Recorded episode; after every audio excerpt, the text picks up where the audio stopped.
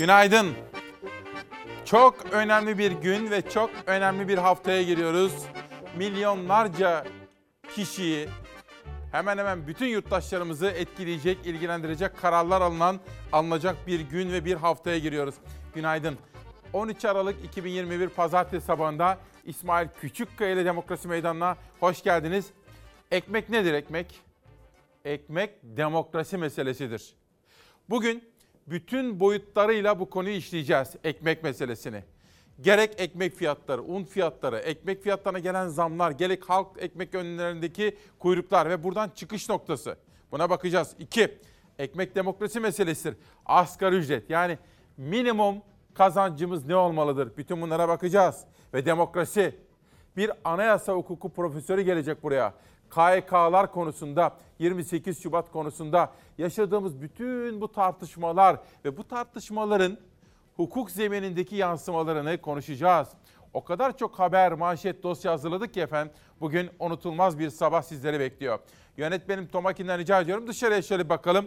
Saatler 8 ama hava aydınlanmadı henüz.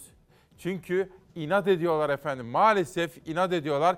Oysa bizim inatla yol alabilmemiz mümkün değil. Yaz saati, kış saati uygulaması da eskiden olduğu gibi bir saat geri alsalar, bakın şimdi 8 ya, saat 7 olsa bu uyumlu olacak. Saatler 8'e geldiği zaman ortalık bir parça aydınlanmış olacak efendim. Ve ayrıca İngiltere ile Almanya ile Amerika ile Kanada ile aramızdaki saat farkı da o makasta açılmamış olacak. Ya Günaydın Türkiye'm. İyi haftalar diliyorum, esenlik diliyorum. 13 Aralık'ın manşet yolculuğunu hava durumuyla başlatıyorum. Batıda kuvvetli sağanak yağış geçişleri var, sıcaklıklar düşüyor. Kış, kış gibi hissediliyor bu hafta. Haftanın ilerleyen günlerde soğuk hava yağışları kara çevirecek. Bugün yurdun batı ve iç kesimleriyle Akdeniz'de yağışlı hava etkili olacak. Batıda özellikle öğle saatlerine kadar kuvvetli sağanak geçişlerine dikkat edilmeli. Bugün Marmara, Ege, Batı Akdeniz yağışlı başlıyor güne. Marmara bölgesinde kuvvetli sağanak geçişleri görülebilir. İstanbul kuvvetli sağanaklardan etkilenecektir. Ege ve Batı Akdeniz'de gün boyu yağış bekleniyor. Zamanla Akdeniz bölgesinin doğusuna doğru ilerleyecek yağmur bulutları. Akdeniz'de fırtına da var, tedbirli olunmalı. İç Anadolu bölgesinde de yağış geçişleri var bugün. Ancak kuvvetli yağış beklentisi Güney Ege ile Manisa, Kütahya, Bursa, İstanbul çevrelerinde öğle saatlerine kadar görülecek sel, su baskını, taşkın yaşanabilir.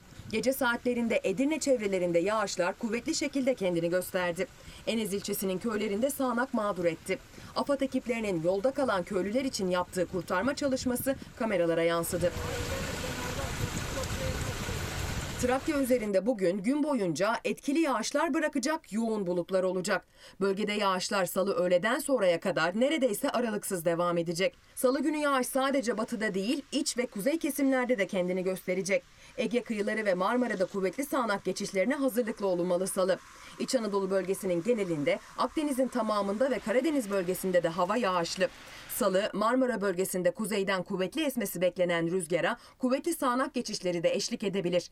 Marmara'da kuvvetli sağanak ve fırtına salı günü mağdur edebilir. Aynı zamanda kuzeyden esen soğuk rüzgar salı batıyı üşüteceğe benziyor. Salı, çarşamba, perşembe gitgide hava soğuyor. Bugün batıda sıcaklık düşüşü var ama termometrelerdeki asıl düşüş salı günü başlayacak. Birer ikişer düşüşler hafta boyunca sürecek. Bugün sadece batıda değişim gösteren termometreler salıdan itibaren tüm yurtta hissedilir şekilde düşecek. Havanın gün gün soğumasıyla ilerleyen günlerde Anadolu'nun iç ve doğu kesimlerinde kar yağışı kendini göstermeye başlayacak. İstanbul'da mesela günlerce yağacak gibi gözüküyor. Yağsın efendim, yağsın, berekettir diyorum. Uyanan Çalarsat ailesine bir bakalım. Zeynep Bayla, Ayşe Sevim, namı diğer Kel Adnan, Adana'dan. Hüseyin Bey, heh, emeklilerle ilgili haberlerim de var bugün. Diyor ki Hüseyin Bey, emeklinin promosyon güncellemesini bazı bankalar yapıyor, bazıları yapmıyor. Lütfen bunu da gündeme alır mısınız diyor efendim. Bir soru sorabilir miyim size? Şimdi Sözcü Gazetesi manşetini aktaracağım da. Sizce Adalet ve Kalkınma Partisi lideri Erdoğan'a bugüne kadar en yüksek perdeden en sert eleştirileri yapan iki isim söyler misiniz bana? Kimdir? En sert eleştirileri. O iki isim de şimdi AK Parti sıralarında. Bir tanesi Soylu, bir tanesi Numan Kurtulmuş. Bakın Has Parti döneminde Numan Kurtulmuş'un Erdoğan'a ilişkin söylediklerini alın. Bugün benim diyen muhalif öyle eleştiriler yöneltememiştir Erdoğan'a. Bakın Numan Kurtulmuş iki gündür nasıl gündemde. Gelsin sözcü. Günaydın Türkiye'm. Hepinize sağlık, esenlik, huzur ve dirlik dileklerinde bulunuyorum. Gazeteleri okumaya başlıyorum. AKP'li Numan Kurtulmuş, Kılıçdaroğlu'na söylediği TÜİK yerine içki içenlere mi inanacaksın sözünün ardından aldığı krediyi dövize yatıranlara da ahlaksız dedi. Muhalefet şu cevabı verdi.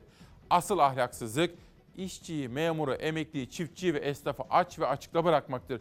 Türk lirasının değerini bilerek ve isteyerek düşürmek, itibarını koruyamamaktır. Asıl ahlaksızlık köprü ve otoyol geçiş ücretlerine dolar üzerinden garanti vermektir. Enflasyon rakamlarını düşük göstererek milyonların gelirinden ve emeğinden çalmaktır. Asıl ahlaksızlık milyonlarca vatandaşı fakirleştirmek, zamlar altında inletmek, gıda kuyruklarına mahkum etmektir. İçki konuşup ondan alınan vergiyle saltanat keyif sürmektir efendim bakın. Ve gerçekten de Numan Kurtulmuş'un geçmişte Erdoğan'la ilgili söylediklerini yani ben burada dile getirsem başıma neler neler daha gelir ekstra olarak. Çok enteresan bir dönem. Numan Kurtulmuş da şöyle şapkayı önüne çıkarsa da şöyle bir baksa neler söylüyorum, nasıl algılanıyor, ben geçmişte neler söyledim, bugün neler söylüyorum diye. Ah keşke öz eleştiri dedikleri şey. Bu arada dün akşam Halk TV'de de neler neler oldu. Barış Pehlivan Cumhuriyet Gazetesi yazarı ve Bülent Arınç katıldı Halk TV'ye. Neler neler yaşandı. Bu arada Sedat Peker'le ilgili bir video yayınlandı. Bir belgesel, Derin Devlet belgeseli. O belgeselin içinde de Bülent Arınç'ın derin devlete ilişkin saptamaları var. Çok enteresan bir sabah bizleri bekliyor. Günaydın Türkiye'm. Amerika'ya da iyi akşamlar diliyorum. Onlar yatmadan evvel bizimle iz, birlikte olarak yeni günün haberlerini bizden almaya çalışıyorlar. Amerika'ya da geçmiş olsun. 6 eyaleti 30'un üzerinde hortum vurdu. Onlarca kişi öldü. Amerika tarihinin en büyük doğa felaketlerinden biriyle sarsıldı. Amerika'nın orta batı eyaletleri cuma gecesi kasırgaya yenik düştü. Arkansas, Illinois, Kentucky, Missouri, Indiana ve Tennessee'yi peş peşe hortumlar vurdu. En büyük hasar Kentucky'de yaşandı. Çok sayıda kasaba yerle bir oldu. Binlerce bina ya yıkıldı ya da ağır hasar gördü. Araçlar hurdaya döndü. 300 binden fazla kişi elektriksiz kaldı.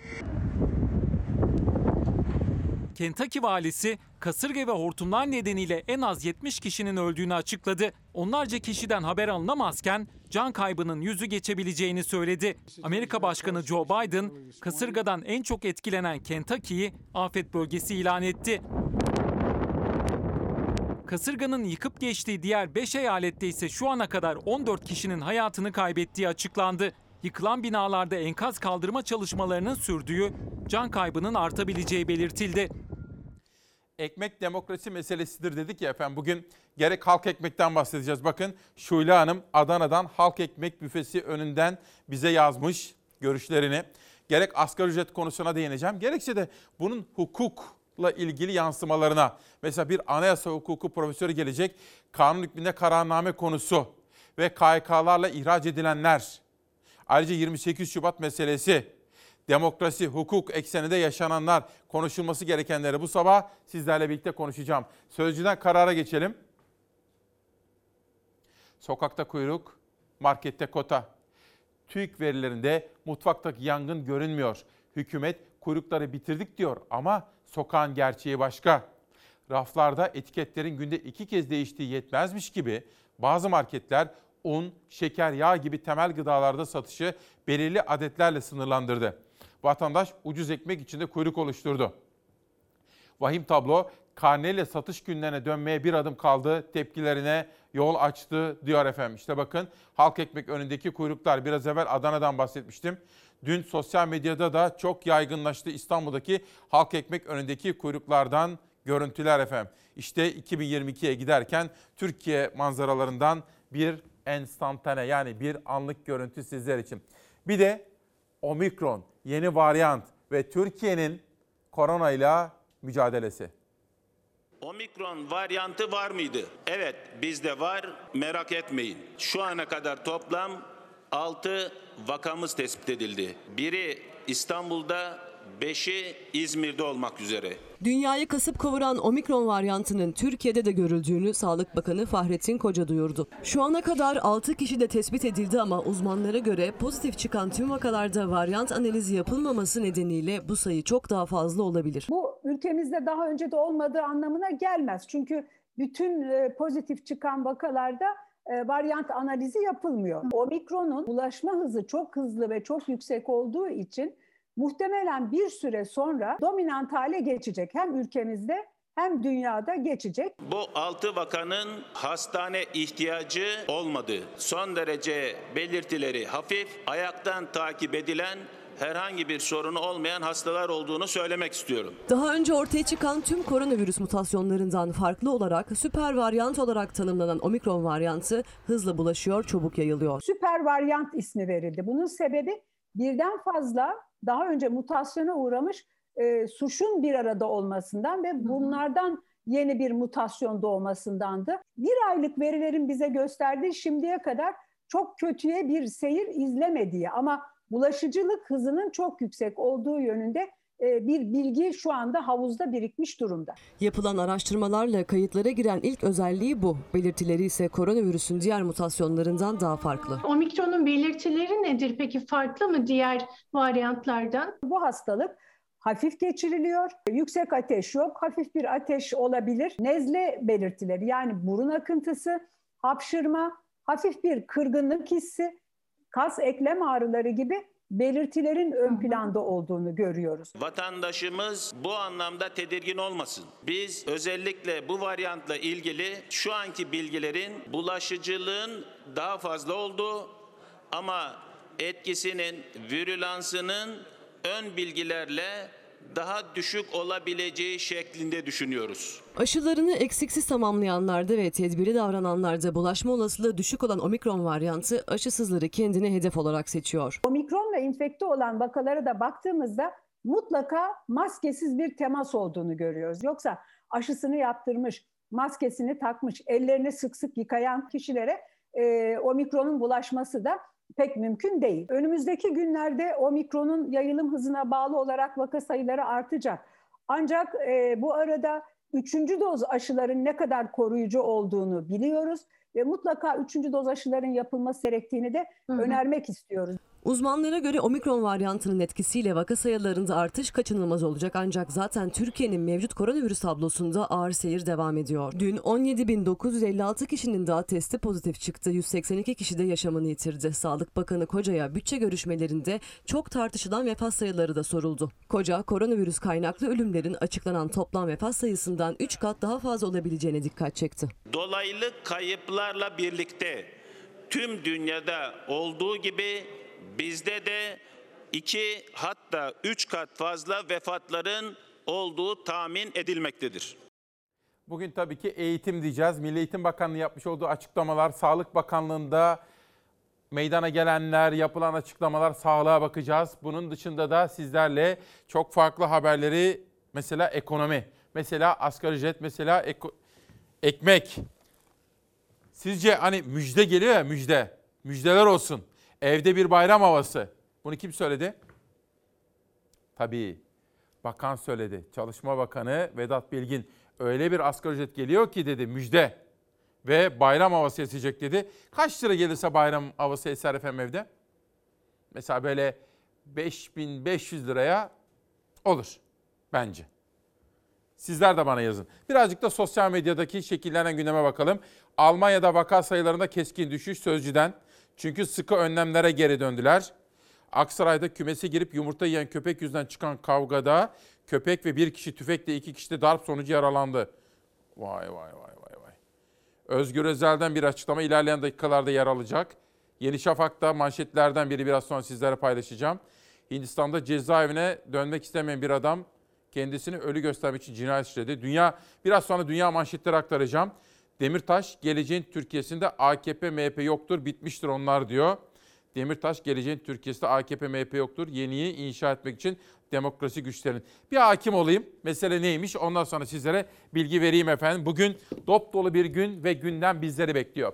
Peki geçelim Pencere gazetesine. Herkes iyi midir? İyi başladık haftaya değil mi? Türkiye'nin gerçeklerini konuşacağız ki net ifadelerle ama çözüm önerilerini de masaya yatıralım efendim. Pencere. Asgari ücret belirlenecek, faiz kararı verilecek kritik hafta. Milyonlarca işçi asgari ücret tespit komisyonunun vereceği kararı bekliyor. O kararın bu hafta açıklanması bekleniyor. Türk İş kırmızı çizgilerinin 4 bin lira olduğunu açıklamıştı. İşveren temsilcisi TİSK'in önerdiği son rakam 3500 lira. Peki dün de disk eylemler yaptı. Disk Genel Başkanı Arzu Çerkezoğlu minimum 5200 lira olması gerektiğinin altını çizdi. Bugün işte bu konuyu da çok detaylı olarak konuşacağım. Bir haber daha okuyalım pencereden. Sonra hürriyete geçeceğim. Ekmek zamlanıyor, kuyruklar uzuyor. İşte bu. Bugünkü etiketimizin çıkış noktası efendim. Ekmek demokrasi meselesidir. Geçen hafta gramı düşürülüp fiyatı artırılan ekmek İstanbul'da yeniden zamlandı ve birçok fırın ekmeği 3,5 liradan satmaya başladı. Hızla yükselen ekmek fiyatları nedeniyle halk ekmek büfelerine talep arttı. Artan talep kuyrukları da beraberinde getirdi. Son görüntüler Sultan Gazi'deki halk ekmek büfesinin önünden çekildi. Görüntülerde genci yaşlısı, kadını erkeği onlarca insanın ekmeği 1 lira 25 kuruşa alabilmek için sıra beklediği görülüyor. O halde biz Çalarsat ailesi olarak diyelim ki ekmek demokrasi meselesidir.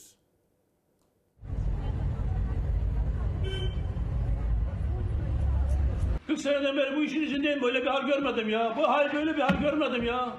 Böyle bir berbat fırıncılık görmedim ya. Kapatacağım ben bu fırını. Kapatacağım. Başka çaresi yok. Alamam. 40 senelik Trabzonlu fırıncıyı öfkelendiren de İstanbulluları ekmek sırasında bekleten de aynı sorun aslında.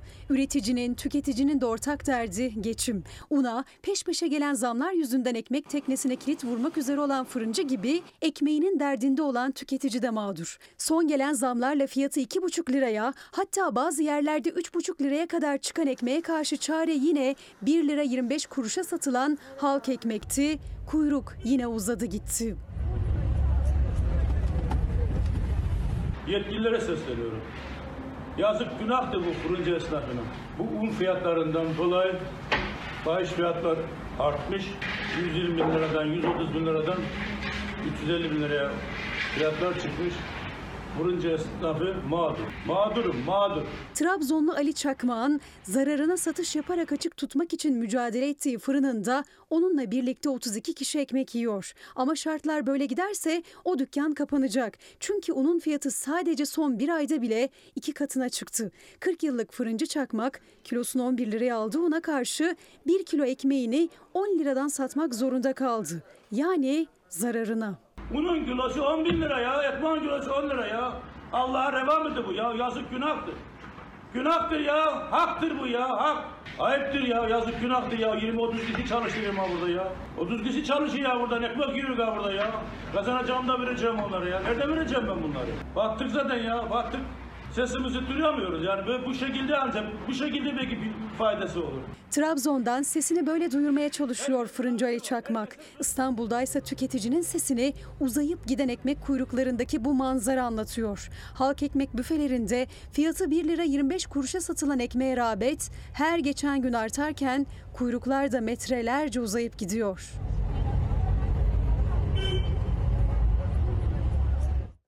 Bugün işte en fazla değinmemiz gereken konulardan biri bu. Hafta sonunda İzmir'e gittim. Hem İbrahim Çalı sergisini gezdim Folkart Galeri'de. Hem de üretenlerle konuştum. İzmir'den Diyarbakır'a, Ardahan'dan Edirne'ye Türkiye'nin meselesi bu ben size söyleyeyim. Seçimlere doğru giderken hazırlık yapan partilere de sesleniyorum. Ekmekten daha değerli hiçbir konu yok şu anda. Onu söyleyeyim. Diyarbakır'dan İzmir'e, Edirne'den Ardahan'a memleket meselesi budur. Ekmek. Geçelim hürriyete. Stokçuya yeni ceza tarifesi. Bir manşet. Hükümetin hazırladığı mini pakette stokçuluk yapanlara verilen para cezaları hem kademelendiriliyor hem de 2 milyon liraya kadar yükseltiliyor. Tabii şunu da konuşmamız gerekiyor. Stokçu kimdir? Kim bunlar? Kime stokçu diyebiliriz? Kimi cezalandırabiliriz? Bütün bunları da bu sabah konuşmaya gayret edeceğim efendim. Bir detay daha rica edeceğim. Gazeteleri okumaya Devam edelim. Değiştirelim arkadaşlar. Geçelim. Hemen değiştirelim. Evet. Bakalım. Ne derler? Balık baştan kokar. Tek adam rejiminin hesap vermeyen zihniyeti devletin kurumlarına sirayet etti. Belediyelerden üniversitelere kurumlar hesaplarını gizledi. Mustafa Bildirce'nin haberi. Sayıştay'ın genel değerlendirme raporları saray rejiminin devlete sinen zihniyetini gözler önüne serdi. Raporlara göre denetlenen kamu idarelerinin büyük kısmı faaliyet raporlarında temel mali tablolara yer vermedi. Kanunlar gereği yardım yaptıkları birlik, kurum ve kuruluşların faaliyetlerine yönelik vermeleri gereken bilgiyi de açıklamadılar. Mali raporları mercek altına alınan 327 kamu idaresinden 219'unun faaliyet raporunda temel mali tablolara yer verilmediği görüldü. Mali raporlarını kamuoyu ile paylaşmayan kamu idarelerinden 24'ünün genel bütçeli idare, 68'inin üniversite, 18'inin özel bütçeli idare, ikisinin sosyal güvenlik kurumu, 101'inin ise belediyeler olduğu belirtildi denilmekte efendim. Peki demokrasi neydi efendim? Demokrasi? Bana söyler misiniz? Demokrasi nedir? Demokrasi vatandaşların oy kullanmasıdır. Tamam. Ama bununla sınırlı değil. Başka? Hükümetlerin hesap vermesi gerekliliğidir efendim. Hükümetler hesap verirler. Nasıl? Şeffaflık. Peki hesabı kime verirler? Siyaset kurumuna verirler. Millete verirler sandıkta. Milletin temsilcilerine verirler mecliste. Yargı önünde verirler bağımsız yargı, tarafsız yargı önünde. Bağımsız ve tarafsız gazetecilerin sorgulamaları karşısında verirler. Ya demokrasi dediğiniz şey sandıkta oy kullanmaktan ibaret değildir. Hükümetlerin hesap vermesi ve şeffaflık ilkesine uyması gerekir efendim. Demokrasi dediğimiz şey işte budur. Bir de ekmek dedik. Ekmek kadar demokrasi meselesi olan bir diğer konu da barınma meselesi.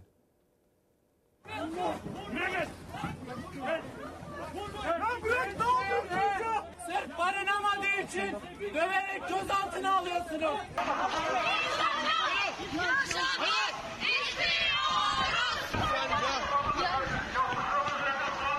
Kara para aklayıcılarını yurt dışına çıkartan Süleyman. Niye öğrencilerle annesinin babasının evlatlarıyla uğraşıyorsun? Hiç mi yüzün kızarmıyor? Bir tek gücün 18, 19, 20 yaşındaki öğrencilere mi yetiyor?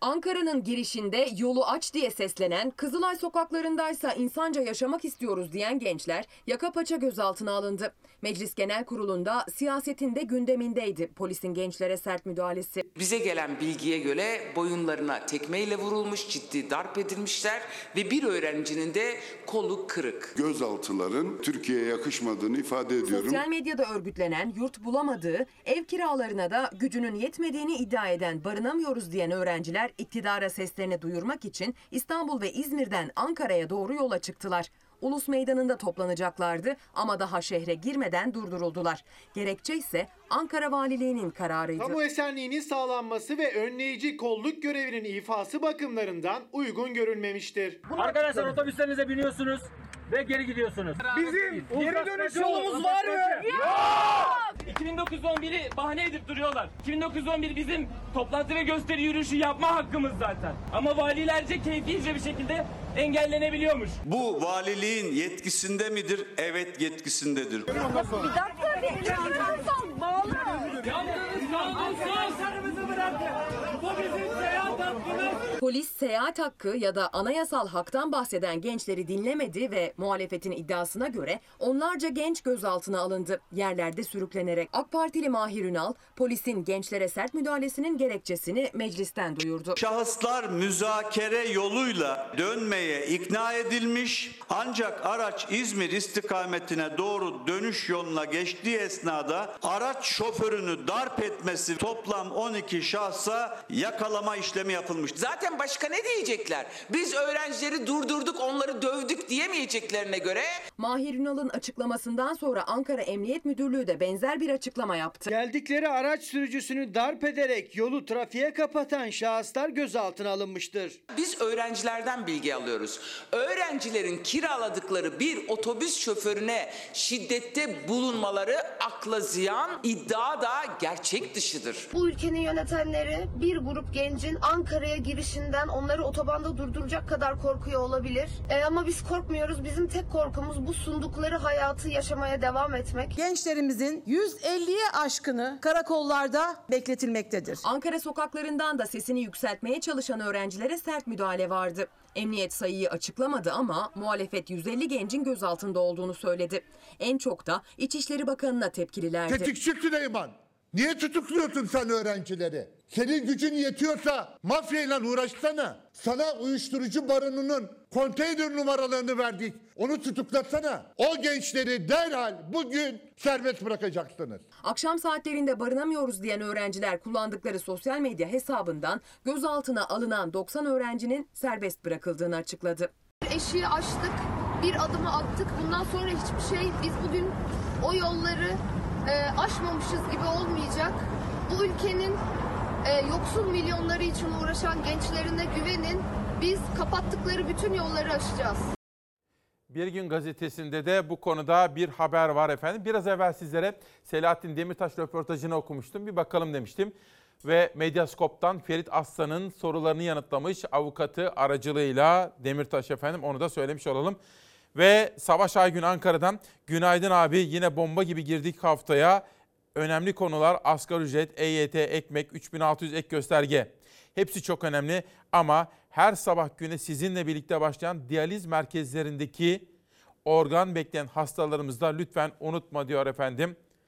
Bütün hastalarımıza da geçmişler olsun ve şifa dileklerinde bulunalım. O kanatadan bir eleştiri var bize. Haklı sayılabilir. Yetersiz kaldık diyebilirim. Fox TV ve Çalar Saat neden yalnızca şehit haberleri olduğunda bizleri hatırlıyor? Yani uzman çavuşları. Oysa bizim de verilmesi gereken haklarımız var efendim. O kanata da bize bunları söylüyor. Yani uzman çavuşlarla ilgili daha çok haber yapmamız, seslerini daha çok duyurmamızı bekliyor. Bir günden Türk Gün'e geçelim. Tıpkı Hürriyet gazetesi gibi Türk Gün'de de stokçularla ilgili bir manşet dikkatimizi çekti. Vicdansız stokçular. Stokçuların gözü doymuyor. İstanbul'daki bazı zincir marketler dövizdeki artışı bahane ederek fiyatı hızla yükselen temel gıda ürünlerini müşterilere sınırlı sayıda satmaya başladı. Yapılan gizli stokçuluğa büyük tepki var diyor efendim ve TÜKODER'den yapılan açıklamada yine birinci sayfada yer almış durumda. Cumhuriyete geçelim. Şimdi satıyoruz, sattığımızı yerine koyamıyoruz. Fiyatlara yetişemiyoruz yüksek tansiyon gibi dolar ve eurodaki bu oynamalardan dolayı piyasalarda hiç kimse önünü göremiyor diyor. Konuştuğumuz sektörün önde gelen isimleri efendim. Bu da meselenin bir başka boyutu. Doğa düşmanı Çevre Bakanlığı manşeti atmış Erdem Sevgi. Türkiye'nin imzaladığı iklim anlaşmasını bürokrasi umursamıyor diyor. Paris İklim Anlaşması'nın mecliste onaylanmasının ardından Çevre ve Şehircilik Bakanlığı'nın adı Çevre Şehircilik ve İklim Değişikliği Bakanlığı olarak değiştirildi. Bakanlığın değişiklik sonrası ilk icraatı çevreye zarar verdiği gerekçesiyle bazı ülkelerde kullanımı terk edilen dizel araçları kiralamak oldu. Cumhuriyet bunu manşetten duyurdu. Ancak bakanlık dizel araç ısrarından vazgeçmedi. Erdoğan'ın koyduğu hedefe karşın bakanlık bürokrasi tersi yönde hareket etmeyi sürdürüyor yüzden fazla araç kiralamak için çıkılan ihalede çevre dostu yakıt kullanan araçlar kapsam dışı bırakıldı. İklim kriziyle mücadele için kullanımı tavsiye edilen elektrikli ve hibrit araçlar ise henüz bakanlığın gündemine girmedi diyor efendim. Devam edeceğim ama yönetmenimden Tomakin'den rica etsem Çalarsat gazetesi gelse. Bugün ekmek meselesini gündeme taşıdık efendim. Gündem çalışmamızı yaparken Nihal Kemaloğlu'yla bir numaralı mesele bu diye konuştuk. Sonra Zeray'la, Zeray Kınacı editörümle konuştuk. Dedik ki ekmek yapalım manşeti, ekmek olsun. Ve bugün eni konu yani bütün boyutlarıyla, detaylarıyla bu konuyu işleyeceğiz sizlere. İşte Çalar Saat. Ekmek pahalı, emek ucuzdu. Bir ayda 3 zam. İstanbul'da ekmeğin 3,5 lira olmasının ardından 1,5 liraya ekmek satılan halk ekmek büfelerinin önündeki kuyruklar daha da uzadı diyor. Ve burada çok farklı kesimlerden fırıncılardan, unculardan, siyasilerden gelen açıklamalar da birinci sayfada yer almış durumda.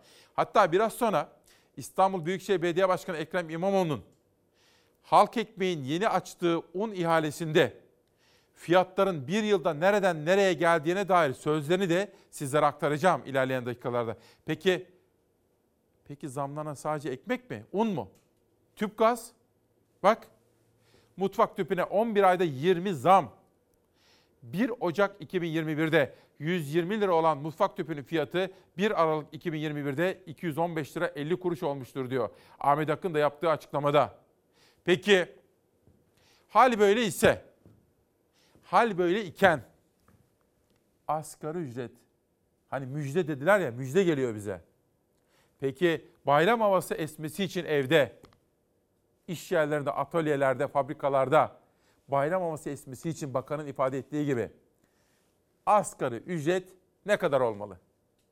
Asgari ücretle çalışanlarımız için bir bayram havası yaratacaktır. Bunu şimdiden müjdelemek isterim. Şu anda getirmeniz gereken rakam 5000 TL'dir. Gerçi siz 5000 TL verseniz dahi vatandaşı geçinemeyecek duruma getirdiniz. Ev kiraları 2000-2500. Asgari ücret tespit komisyonunun son toplantısından önce Bakan Bilgin zam oranını söylemeden rakamın hangi aralıkta olacağını açıkladı. İşçilerimizin büyük bir çoğunluğu %37'si 3750 ile 4000 lira arasında beklentiler olduğunu söylediler.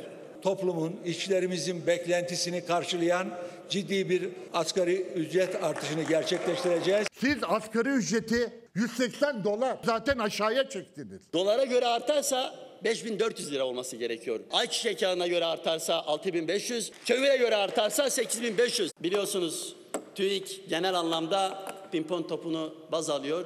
Pimpon topuna göre de artarsa da 3400 lira oluyor. Asgari ücretlerle lütfen pimpon topu oynamayalım. Muhalefetin tepkisi ise en temel gıdalara bile gelen yüksek zamlardan sonra bakanın asgari ücrete zammı müjde olarak vermesine. Peynir, süt, simit, ekmek almış başını gidiyor. Bir de çıkmışlar gülerek insanların yüzüne bakarak yüzleri kızarmadan diyorlar ki efendim biz size öyle bir asgari ücret vereceğiz ki. Rahat nefes aldıracak bir seviyede tespit edeceğimizi belirtmek isterim. İşvereni de, işçiyi de, emekçiyi de, emekliyi de memnun edecek asgari ücret 5 bin liranın üzerindeki asgari ücrettir. O da ancak telafidir. Net konuşmaktan kaçınsa da Bakan Bilgin işçilerin beklentisi 3750 ile 4000 lira arasında dedi. Peki ya işveren bu beklentiyi karşılayabilecek mi? Yıl sonu enflasyonuyla zaten geldiğimiz nokta yaklaşık 3500 lira seviyelerinde bir rakamdan bahsediyoruz. Net 2825, brüt 3577 lira olan asgari ücretin işverene maliyeti 4203 lira. Asgari ücret 4000 lira olursa vergilerle işverene maliyeti 6500 lira civarında olacak. Bu yüzden 3500 lira diyor patronları temsil eden pazarlık masasındaki TİSK. Ama işçi 4000 liradan azını kabul etmek istemiyor. Peki arayı bulacak formül ne olacak? Asgari ücretten vergiyi kaldırın. Gelir vergisinden vazgeçmeye niyetli değil iktidar kulislere göre ama işçi ve işveren için bir başka yük SGK primine 5 puanlık destek verebilir. Bu da toplamda 360 lira. İşverenin teklifi 3500 liraya eklenirse rakam 3860 liraya yükseliyor. 4000 lira psikolojik sınıra ulaşması içinse geriye sadece 140 lira kalıyor. O farkı üstlenen olacak mı? Milyonların gözü son asgari ücret toplantısında. Asgari ücretle çalışan bazen 15 milyon, bazen 20 milyon birçok rakamlar dolaşıyor o- ortalıkta. Bu rakamlar doğru değil. Sendikalara ve muhalefete göre çalışanların neredeyse yarısı asgari ücret ya da biraz üzerinde bir rakamla geçim mücadelesi veriyor ama Bakan Bilgin asgari ücretle geçinen 6 milyon işçi var dedi. Rakamların doğrusunu ben biliyorum. Biz onun üzerinden vergi alıyoruz. Yaklaşık 6 milyon civarında asgari ücretli işçimiz var. Demek ki neymiş efendim? Bugün ekmek demokrasi meselesidir diyerek ekmek konusunu işliyormuşuz. Temel gündem maddesi buymuş. Asgari ücret konusundaki beklentileri yine temel gündem maddesi haline getiriyoruz. Demokrasi ve hukuk bağlamında barınamayanlarla ilgili açıklamalar ve bununla bağlantılı mesela KYK konusunu biraz sonra Demokrasi Meydanı'nın anayasa profesörü konuyla da konuşacağız. 28 Şubat meselesi de dahil olmak üzere. Pek çok konuda haberler, manşetler sizlerle buluşmayı bekliyor. Orçun Koçak. Her sabah sizi izliyoruz. Defalarca yazdım, yazmaya devam edeceğim. Demokrasi meydanına halkı davet edin diyor. Sadece siyasiler, kravatlı kişiler olmaz. Emekliyi, esnafı, öğrenciyi, asgari ücretle geçinenleri de, işçiyi de davet ederseniz çok daha etkili olur diyor Orçun Koçak. Hiç fena fikir değil değil mi? Halkımız, her ne kadar ben halkımızın görüşlerini yansıtmaya gayret etmiş olsam da bizzat halk da gelse hiç fena olmaz. Yerel gazeteler. Önce İzmir ilk ses. Et yoksa kemik ye diyor Sultan Gümüşkaya'nın haberi. Artan fiyatlar vatandaşı eti sıyrılmış kemiklere yöneltti. Kasaba giden vatandaş eti senin kemiği benim derken tarihin belki de en hızlı yoksullaşma süreci yaşanıyor. Hafta sonunda İzmir'deydim. Hem İbrahim Çallı sergisini gezdim Folkart'ta hem kadın üreticilerle konuştum. Mesela Döngü Kooperatifi, avukat Tülay Aktan anlattı. Çok sayıda kooperatif, kadın örgütleriyle temaslarım oldu sizlere. Bugün ve yarın parça parça anlatacağım efendim. Tunceli'ye geçelim. Geçen hafta gündeme taşıyıp tepki gösterdiğimiz bir olay devam ediyor. Dersim'de, Dersim'deki av faaliyetleri İzmir'de protesto edildi ve eko kırıma dur demeliyiz dediler. Belediye Başkanı Fatih Maçoğlu'nun da böyle bir zulüm olamaz dediği olay takibimizde. Karadeniz'e geçelim. Bakan Pakdemirli doğru söylemiyor. Fındığın maliyet hesabı TÜİK'in enflasyon hesabı gibi diyor. Dün akşam ana haber bültenimizde de vardı. Bakanın başka bazı ürünlerle ilgili verdiği bilgiler, rakamlar da muhalefet partileri tarafından tepkiyle karşılandı. Onları da aktaracağım. Bir de sürmanşete gidelim. Bahçeşehir Üniversitesi'nden bir sosyal sorumluluk projesi daha. Kulakkaya İklim Zirvesi. Bu neymiş bir okuyalım bakalım. Merak ettim. Giresun'un Dereli ilçesine bağlı 1700 rakımlı Kulakkaya Yaylası'nda Bahçeşehir Üniversitesi ev sahipliğinde Kulakkaya İklim Zirvesi gerçekleşti. Ve buraya Birleşmiş Milletler'den ha, Ordu Belediye Başkanı görüyorum eski Enerji Bakanı Hilmi Güler ve Karadeniz'de de böyle bir etkinlik düzenlenmiş efendim. Karadeniz demişken o zaman ben yönetmenimden rica edeceğim. Yine Karadeniz'le ilgili bir çevre haberi vardı. Hazır mı arkadaşlar? İzleyelim. Ağır metal, ağır bir koku var. Ağır bir hava var burada, bunaltıcı, yakıcı bir hava var. Burada deprem oldu gibi oldu bu. Şimdi de burayı sızıntı diyorlar. Patlayan şeye sızıntı sızıntı. Ne sızıntı ne? Çevre felaketi bu. Bizler bu bölgede Tokat ve Amasya'da yaşayan vatandaşlar olarak çok endişeliyiz. 18 Kasım'da Giresun Şebin Karahisar'da kurşun çinko bakır madeninin atık havuzu patladı. Dereleri balçık kapladı, toprağın rengi griye döndü. Felaketin boyutu havadan böyle görüntülendi. Zehir Kelkit çayını da tehdit ediyor. Çay Amasya ve Tokat'ın tarım topraklarını besliyor. Şirkete para cezası kesildi ama çevre ve halk sağlığı risk altında. Yöre halkı da basın açıklamasıyla tepki gösterdi felakete. Bu bölgeler tarım ve hayvancılık açısından çok önemlidir. Bölgenin ve ülkemizin gıda ambarıdır. Kelkit Irmağı bölgemizin can damarıdır. Giresun'un Şebin Karahisar ilçesinin Yedi Kardeş köyünde faaliyet gösteren kurşun, çinko ve bakır madeninin atık barajı bir ay önce çöktü. Atık su ve çamur derelere karıştı. Bölgedeki Kılıçkaya barajına kadar ulaştı. Giresun Valiliği yapılan tahlillerde kimyasal kirlenmeye rastlanmadığını açıkladı ancak bölge halkına göre topraklarına zehir aktı. Böyle bir rezillik olmaz. Böyle bir kepazelik olmaz. Barajın kuyuları patladı. Bir çevre felaketi var. Bahçelerimiz zarar gördü görüyorsunuz işte. Çok kavak ağacı vardı bizim. Büyük bahçelerimiz vardı. Bahçeler kuruyor aşağı. Hepsi kurudu bak. Hep bunun şeyi. Biz bölgemizde ekolojik yıkımlara yol açan, havamızı, suyumuzu, toprağımızı zehirleyen projeleri istemiyoruz. Çevre Şehircilik ve İklim Değişikliği Bakanlığı baraj çökmesinden kısa süre sonra şirkete 12 milyon lira para cezası verildiğini, şirketin faaliyetlerinden men edildiğini açıkladı. Bölge halkına göre bu cezalarda çevre felaketinin ispatı. Bu felakete neden olan maden şirketinin yetkililerinin de yargı önünde cezalandırılması gerektiğini savunan Amasya ve Tokatlılar bölgenin rehabilite edilmesini talep etti. Bakır madeni projesini tamamen kapatmaya ve alanı rehabilite etmeye çağırıyoruz. Bizim tarımımız, hayvancılığımız, ormanlarımız bize yeter. Tokat'ın yaprağı, Amasya'nın elması bizim en değerli altınlarımızdır. Tarım ve hayvancılığımızın geleceğinden, yaşamlarımızdan endişe ediyoruz. Nazlı yere basmaz haberiydi. Çevre haberleri bizim vazgeçilmez gündem maddelerimizden birisidir. Bu arada iş dünyasındaki gelişmeler.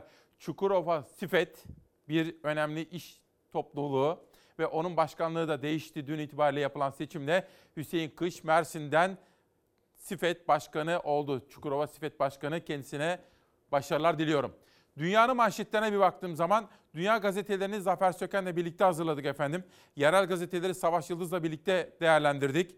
Ve şimdi sırada Beyza Gözeyik tarafından hazırlanan bir manşet geliyor. Ama önce bakın İngiltere Başbakanı Boris Johnson pandemi zamanında o kısıtlamaları deldiği için yaylım ateşi altında. Ve o da şimdi yeni varyantla birlikte mücadele için günde 1 milyon aşılama taahhüdünde bulunuyor efendim. İşte şimdi de Beyza'nın hazırladığı Dünyanın koronayla mücadelesinin günlük raporu.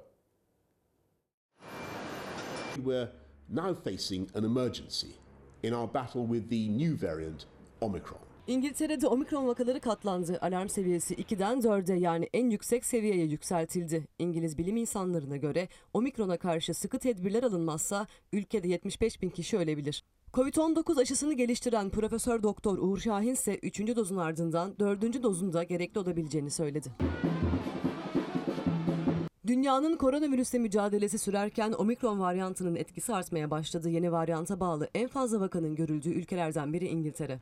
Son 24 saatte 633 omikron vakası görüldü. İngiltere'deki toplam omikron vaka sayısı 2000'e yaklaştı. İngiliz bilim insanları ise etkisi giderek artan yeni varyantla ilgili bir rapor hazırladı. Rapora göre omikron ay sonuna kadar ülkedeki baskın COVID-19 varyantı olabilir. Raporda önlem alınıp alınmamasına ve 3. dozların etkisine göre 1 Aralık 2021-30 Nisan 2022 döneminde vaka ve can kaybına ilişkin tahminde de bulunuldu. Uzmanlar en kötü senaryoda ise 492 bin hastaneye kabul ve 74.800 ölüm gerçekleşebileceğini öngördü. İngiltere'de hükümet omikron varyantı nedeniyle alarm seviyesini en yüksek seviye olan 4'e çıkardı. Evden çalışma, kapalı alanlarda maske takma ve gece kulüpleri gibi yerlere girişte aşı pasaport uygulaması zorunlu oldu. Ancak bilim insanları bunu yeterli görmedi. İngiliz hükümetine önlemleri sertleştirmesini tavsiye etti. Kapalı alanlarda kısıtlamalar, bir yerde bulunacak en fazla kişi sayısının sınırlandırılması ve bazı eğlence mekanlarının kapatılması bu önlemlerden başlıcası. Covid-19 aşısını geliştiren Alman BioNTech'in kurucusu Profesör Doktor Uğur Şahin de omikron varyantına karşı aşıların etkinliği hakkında konuştu. Şahin, iki dozun omikron karşısında tam aşılı olmak anlamına gelmediğini söyledi. Güçlendirici dozun 3 ay sonra yaptırılması bilimsel açıdan mantıklı olur dedi. Uğur Şahin, dördüncü doz aşının omikron varyantına uyarlanmış bir aşı olabileceğini anlattı. Çalışmaların devam ettiğini duyurdu. Bu özel gün ve sabahta asgari ücret gündemde bugün veya yarın belli oluyor. Ekmek demokrasi meselesidir. Ekmek meselesi devam edecek biraz sonra. Ve KYK konusunu bir değerli anayasa hukukçusuyla konuşacağım. Hepinizi aslında ilgilendiriyor. Demokrasi diyeceğim. Bülent Arınç dün akşam Halk TV'de neler yaşadı onun özeti var. Hemen dönüşte. Organize suç örgütü lideri olmakla suçlanan Sedat Peker'le ilgili 140 Journals'ın yapmış olduğu bir belgesel Derin Devlet. Bülent Arınç bu konuda neler söyledi onu da hazırlıyorlar. Ama ben şöyle bir kolaçan etmek istiyorum. Mehmet Haberal hocamızdan bahsedeceğim biraz sonra. Bu bir kitap geldi de. Ama önce Hüseyin Berksu Belen Zifiri isimli kitabıyla Çalar Saat'te. Ender Eltan yaşadıklarımdan öğrendiklerim. İnsanoğlu ders alır değil mi yaşadıklarından? Ersin Bayrı Bir imzanız Var isimli kitabıyla Çalar Saat'te. Müsaade ederseniz bir fincan sade kahve içip bu baş döndürücü gündemle huzurunuza döneceğim. Günaydın, hoş geldiniz. 13 Aralık 2021 Pazartesi gününde İsmail Küçükkaya Demokrasi Meydanı'nda manşet yolculuğumuz başlıyor. Etiketimiz ekmek demokrasi meselesidir. Kendine muhabirden herkese selamlar. Yaptıkları sokak röportajlarıyla tanınan sosyal medya kanalı sahibi 4 isime gözaltı kararı çıktı. Sebebi iddialara göre AK Partili Mücahit Birinci hakkında yaptıkları paylaşımlar. Bu mikrofonla sokaklarda ne işimiz var bunu anlatmak istiyorum. Kend- Hasan Köksoy, Mehmet Koyuncu, Arif Kocabıyık ve kameramanlık yapan Turan Kural'ın hakkında gözaltı kararı çıktı. İddialara göre AK Partili Mücahit Birinci'nin şikayeti sonrası 4 sosyal medyacının Antalya'daki evine baskın yapıldı. İmkansızlık tüm kapıları kilitlediğinde inanmıyorlar. Hakkında gözaltı kararı çıkarılan isimlerden Mehmet Koyuncu o sırada İstanbul'da olduğu için gözaltına alınmadığını aktardı. Antalya İl Emniyet Müdürlüğü'nden gözaltı gerekçesine dair henüz bilgi paylaşılmadı. Bugün gerçekten dop dolu bir gün ve günden bizi bekliyor. Halk ekmek, ekmek fiyatlarına gelen zam ve vatandaşın oluşturduğu kuyruk manşet. Asgari ücret Bakanın söylediği gibi bir müjde gelecek mi? Bayram havası esecek mi? Evlerde, fabrikalarda, atölyelerde bütün bunları konuşacağım. Karardan bir manşet. Sokakta kuyruk, markette kota. İşte bugün konuşacağımız temel gündem maddelerinden birisi bu. İki, karardan bir manşet detay daha geliyor efendim. 2022'ye doğru giderken Türkiye'nin manzarasını sizlere göstermeye gayret ediyoruz. Vatandaşa mikrofon uzatmak suç olamaz. Vatandaşın sesinin En çok sosyal medyada duyulduğu dönemde sokak röportajları yapan 3 kişi gözaltına alındı. Tek suçları insanlara gündemi sormak, basın özgürlüğü endeksinde sonda olmamızın nedeni ortada diyerek tepkiler yükseldi. Dün akşam Halk TV'de işte Gökmen Ulu vardı, arkadaşları vardı, Gökmen Karadağ vardı, özür diliyorum İrfan sağ ol. Gökmen Karadağ vardı ve Barış Pehlivan da oradaydı. O arada Bülent Arınç bağlandı. Bakınız kaçtı sözü size hiç yakışmadı. Telefonu kapadınız. Bunu çok ayıplıyorum. Benim Telefonu siyasi hayatımı sizler yakinen takip etmişsinizdir. Barış Bey yerinize oturun lütfen. Yerinize oturun. Ne demek ben bu her ya? akşam sizin hakkında ne söylediklerinizi, ailemle ilgili kişisel haklarımıza nasıl saldırıda bulunduğunuzu biliyorum. Adalet Bakanı, Ana- Adalet Bakanlığı yapmış biliyorum. birisi olarak Ama dava açmana bir dakika bir dakika ne demek yerinize oturun? Size size düşmez bana yerinize oturun demek bir kere. Adalet Bakanlığı yapmış birisiniz. Gidersiniz suç duyurusunda bulunursunuz. Benim e, bütün yazdıklarım belgelidir. Size vereceğim, size soracağım çok soru vardır. 18 yıldır gazetecilik yapıyorum. Bir kez bile tekzip ettiniz mi benim dediğim bir şeyi? Edemediniz. Çünkü siz sizin bana suikast düzenliyorlar yalanıyla bu ülkenin asıl derin devleti bu ülkenin en mahremlerini açtı. Ben bunu size soracaktım. Sizin bana suikast düzenliyorlar yalanıyla bizler Silivri'de çürütüldük. Ben bunu soracaktım. Öyle ben ahmakmışım demekle kurtarılmıyor. Derin devlet belgeselinde o anlamda sizin olmanız bence sorumlu bir şey. Ben bunu soracaktım. Barış Bey lütfen. Lütfen. Ağır konuşurum sonra lütfen. Ağır konuşun ya. Ağır konuşun. Ne demek ya? Benim Sizin ne yapacağımı siz karışamazsınız. siz- Hayır efendim. Ne konuşacağım canım? Ben sizin gibi Ne Hayır efendim. Benim gibi ne? Sayın Daha buyurun dinliyoruz sizi. Oturduğunuz yerde. Ya bakın Ben lütfen terbiyenizi terbiyenizi takın. Ben böyle, benim. böyle bir konuşma Bak, olmaz bir efendim. Ne Sayın demek oturduğunuz o... Şimdi Ya Sayın böyle Arıç, şey olur mu ya e, oturun Karadağ? oturduğunuz yerde. E, Sayın Arıç şunu Bu ayıp söyleyeceğim. bir şey ya. Yani oturun oturduğunuz yerde sözü. Kim o ya? Ya Kim bu çok ya? gereksiz Ama bir şey. siz ekranda e, Barış Pehlivan denen kişinin nasıl saldırgan olduğunu Ne görmüyorsunuz. saldırgan ben ya? görüyorum. Siz alışık değilsiniz size soru Ben görüyorum sorulmasına. burada. Siz Barış'cığım, alışık değilsiniz bu size soru klasik, sorulmasına. Bu klasik bir yöntem. Hayır, ya- yani bu klasik bir yöntem. Bakın burada Şimdi bir son saniye, derece Salim, medeni bir, bir saniye, bir şekilde saniye, Salim Bey. soru soruyoruz. Bir saniye. Gecenin sosyal medyada en çok yankı yaratan olayı buydu efendim. Sizler de mutlaka görün, duyun, düşünün istedim. Ne düşündünüz? Bunu konuşabiliriz efendim. Ama devam edeceğim. İşte bugün temel gündem maddemiz budur. Sabah sizlere söylemiştim. Dün tam iki buçuk saat boyunca gündem çalıştık Nihal Kemaloğlu'yla. Ve dedik ki İzmir'e gittik. İzmir'den Diyarbakır'a, Ardahan'dan Edirne'ye Türkiye'nin meselesi bu. Sonra editörümle, Zeray Kanacı'yla çalıştık ve bir gazete hazırlamaya karar verdik. Dedik ki bugün bizim basılı gazetemiz olsa işte böyle bir gazeteyle çıkardık. Hani adına çalar saat printed diyorlar ya basılı kağıttan böyle bir gazeteyle çıkardık. İşte o zaman halkın duygularını yansıtmış olurduk. Ekmek pahalı, emek ucuzdu. Bir ayda 3 zam. İstanbul'da ekmeğin 3,5 lira olmasının ardından 1,5 liraya ekmek satılan halk ekmek büfelerinin öndeki kuyruklar daha da uzadı. Bu kuyruklar yalnızca İstanbul'da Esenyurt'ta değil, Kars'ta, Sivas'ta, Konya'da her yerde var efendim. Peki yalnızca ekmek mi zamlanan? Hayır. Mutfak tüpüne bakın Ahmet Akın ne diyor? 1 Ocak 2021'de 120 lira olan mutfak tüpünün fiyatı 1 Aralık 2021'de 215 lira 50 kuruş olmuştur.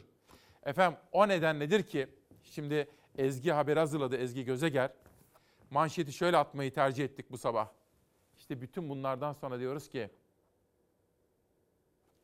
ekmek demokrasi meselesidir.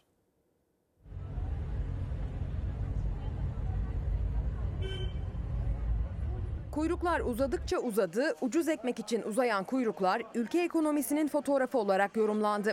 Daha ucuz ekmek için vatandaş pek çok şehirde belediyelerin ekmek büfeleri önünde sıraya giriyor.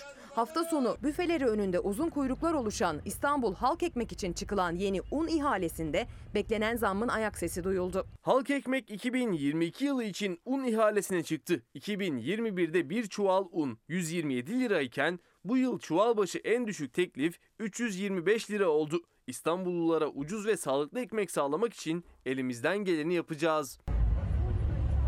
İstanbul Halk Ekmek Unu, Büyükşehir Belediye Başkanı Ekrem İmamoğlu'nun açıkladığı en düşük teklif olan 325 liradan satın alırsa, geçen yıla göre una en iyi ihtimalle %155 daha fazla ödeme yapacak. Eldeki un stoğuyla ekmeği 1 lira 25 kuruştan satmaya devam ediyor Halk Ekmek. Ne kadar stoğumuz var İstanbul'da? 31 Aralık'a yetecek 5 Ocak olur, 25 Aralık olur. Yıl sonuna kadar elimizde stokumuz Sonra var. un bitiyor mu?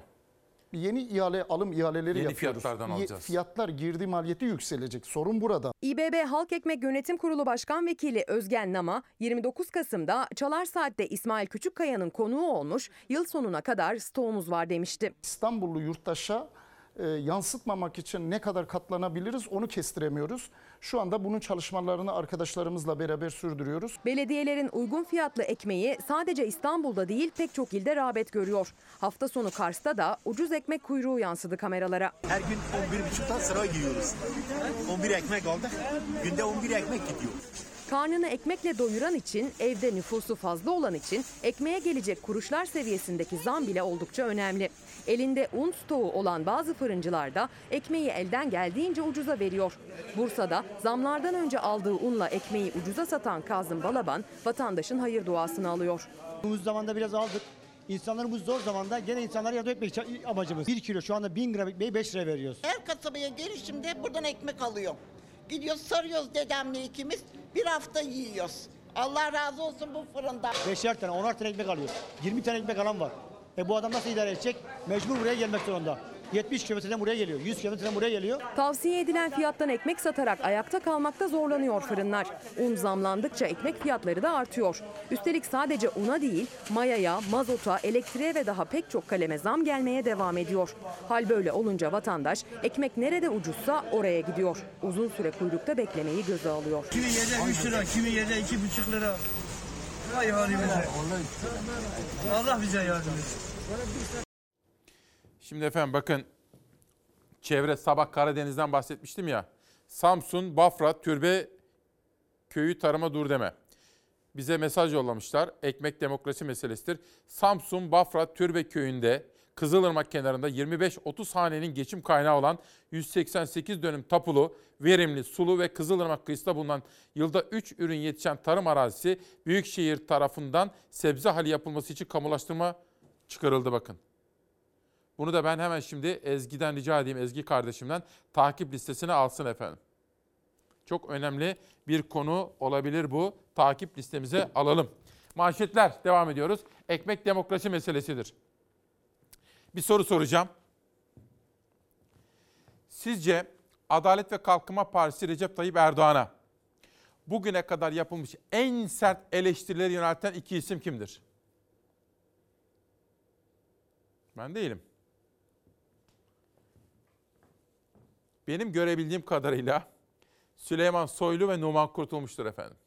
Ben Soylu'nun ve Kurtulmuş'un Sayın Erdoğan'a yönelttiği eleştirileri söylesem başıma daha neler neler gelir. Sizlerin de öyle. Ama şimdi Numan Kurtulmuş iki gündür gündemde. Ne olduğunu sizlere aktaracağım. Ama önce şu manşeti bir okuyalım. Zam geldikçe kuyruk uzuyor. Dolar TL kurundaki hızlı yükselişle birlikte un fiyatları da hızlı şekilde arttı. Bu artışla birlikte İstanbul'da ekmeğin fiyatı 3,5 liraya yükseldi. Bu yükselişle birlikte yurttaşlar İstanbul Belediyesi'nin halk ekmek büfelerine akın etti. Ekmeğin 1 lira 25 kuruştan satıldığı İHE büfelerinde uzun kuyruklar oluştu.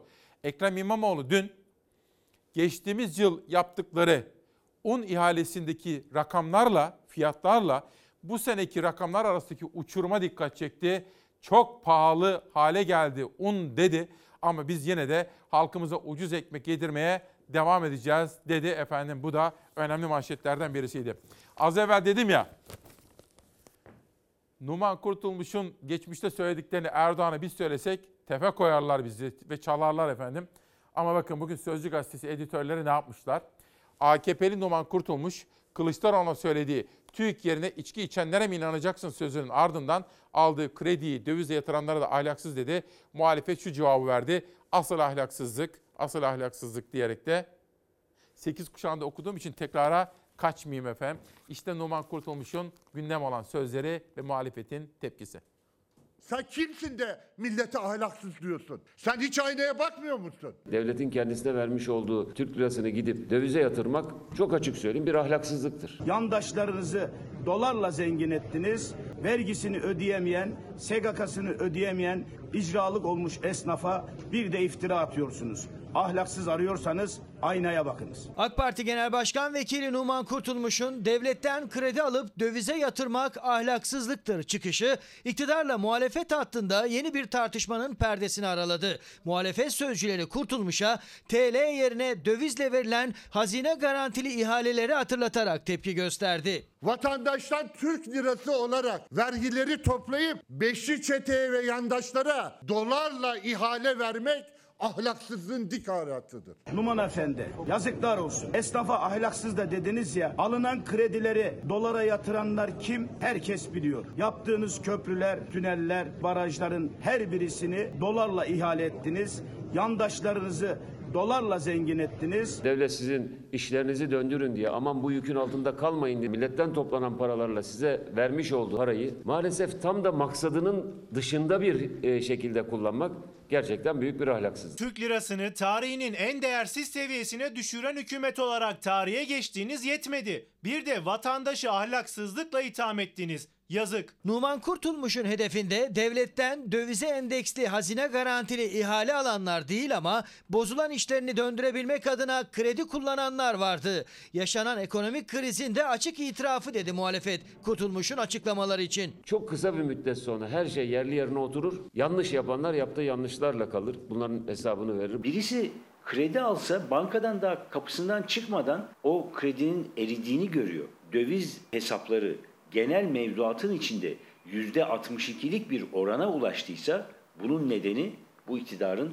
yanlış ekonomi politikalarıdır. Devletin kendisine vermiş olduğu Türk lirasını gidip dövize yatırmak bir ahlaksızlıktır. Kanunsuz vergi olan enflasyonla yurttaşın cebinden çalmayacaksın. En büyük ahlaksızlık enflasyonla çalmaktır. Temel mesele Türk lirasının itibarını korumaktır. Numan Kurtulmuş'a bir tepki de CHP sözcüsü Faik Öztrak'tan fotoğraflı Reza Zarrab hatırlatmasıyla geldi. Asıl ahlaksızlık bu ülkede rüşvet dağıtan sonra da ABD'ye kaçıp itirafçı olan 30 yaşındaki bir dolandırıcıyı taltif etmektir. Kurdaki dalgalanma, TL, döviz ve ekonomide kriz, ahlaksızlık tartışmasıyla siyasetin en sıcak başlığı. Şimdi bir arkadaşım ismi bende kalsın, ismimi açıklamayın diyor. Fakat diyor farkında değilsiniz diyor. İnşaatçılar, müteahhitler de battı diyor. Biz mi öngöremedik? Bize böyle söyleyebilir misiniz diyor bakın. Hükümetin ekonomi politikalarını değiştirmesi sonucunda dolar, euro bu kadar fırlayıp maliyetler bu kadar artınca zamanında Türk lirasıyla alınan ihaleler hiçbiri yapılamaz hale geldi. Binlerce, on binlerce işçi işsiz kalacak diyor efendim. Ve devam ediyor. İkinci bir tweet daha atmış. Yalnızca hazine garantili dolar ve euro üzerinden parasını alan 5-6 müteahhit zengin oldu diyor. Bunların dışındakilere devlet bir şey yapmayacak mı diye soruyor efendim bana ismim sende kalsın diyen bir iş adamı. Hakikaten. Mesela hastaneler var garantili. Köprüler, otoyollar var garantili. Üstelik de euro bazında, dolar bazında. Onlar ah dolar ne olursa olsun isterse 20 lira olsun. Ama böyle Türk lirasıyla iş yapanlar ne yapacaklar? Battık diyorlar. Devlet bizi unuttu mu? Bizim mi suçumuz diye de soruyorlar efendim. Bu konuyu da bugün kendime ödev olarak vereyim. Sizlerle vedalaştıktan sonra çalışacağım bu konuya. Yarın devam edeceğim. Karar. Bir sonraki gazete gelsin. Evet. Ha, bunu verdim. Geçelim dünyaya. Dünya Gazetesi'ne. Bunu okumuştuk zaten. Heh. İstanbul'la eve çekildi. Edirne Festival yaşıyor. Yener Karadeniz'in haberi. Alım gücündeki hızlı düşüşle dışarıda yeme içme ve giyim harcamaları sert daraldı. Aşırı ucuzluk Edirne'yi ise Balkan pazarına dönüştürdü. Şimdi efendim dün akşam Gülbin Tosun kardeşimin sunduğu Fox Ana Haber'de yalnızca Edirne Kırklareli değil, Bulgarlar tabii akın akın geliyorlar. Ellerindeki paralarla Türk lirası artık çok değersiz olduğu için onların parasıyla karşılaştırıldığı zaman bolca alışveriş yapıyorlar. Yalnızca Trakya mı ya? Hayır. Gel Iğdır'a. Dün akşam işte o haber vardı. Iğdır'da da Azeriler geliyorlar gidiyorlar. Ya bizim paramız çok değerli hale geldi sizinkinin karşısında deyip bozduruyorlar kendi paralarını ve çuval çuval bavul bavul eşyaları alıp gidiyorlar efendim. Bütün bunlara bakacağım. Peki ekonomi yönetimi ne yapıyor? Dün Habertürk yazarı Sevilay Yılmaz'ı aramış. Bakan, yeni ekonomi bakanı Nurettin Nebati neler söylemiş? Özet yapmamı ister misiniz efendim? Ciner grubunun sitesinde, gazetesinde, Habertürk'te Sevilay Yılmaz'dan aktarabilirim eğer ilginizi çekiyorsa.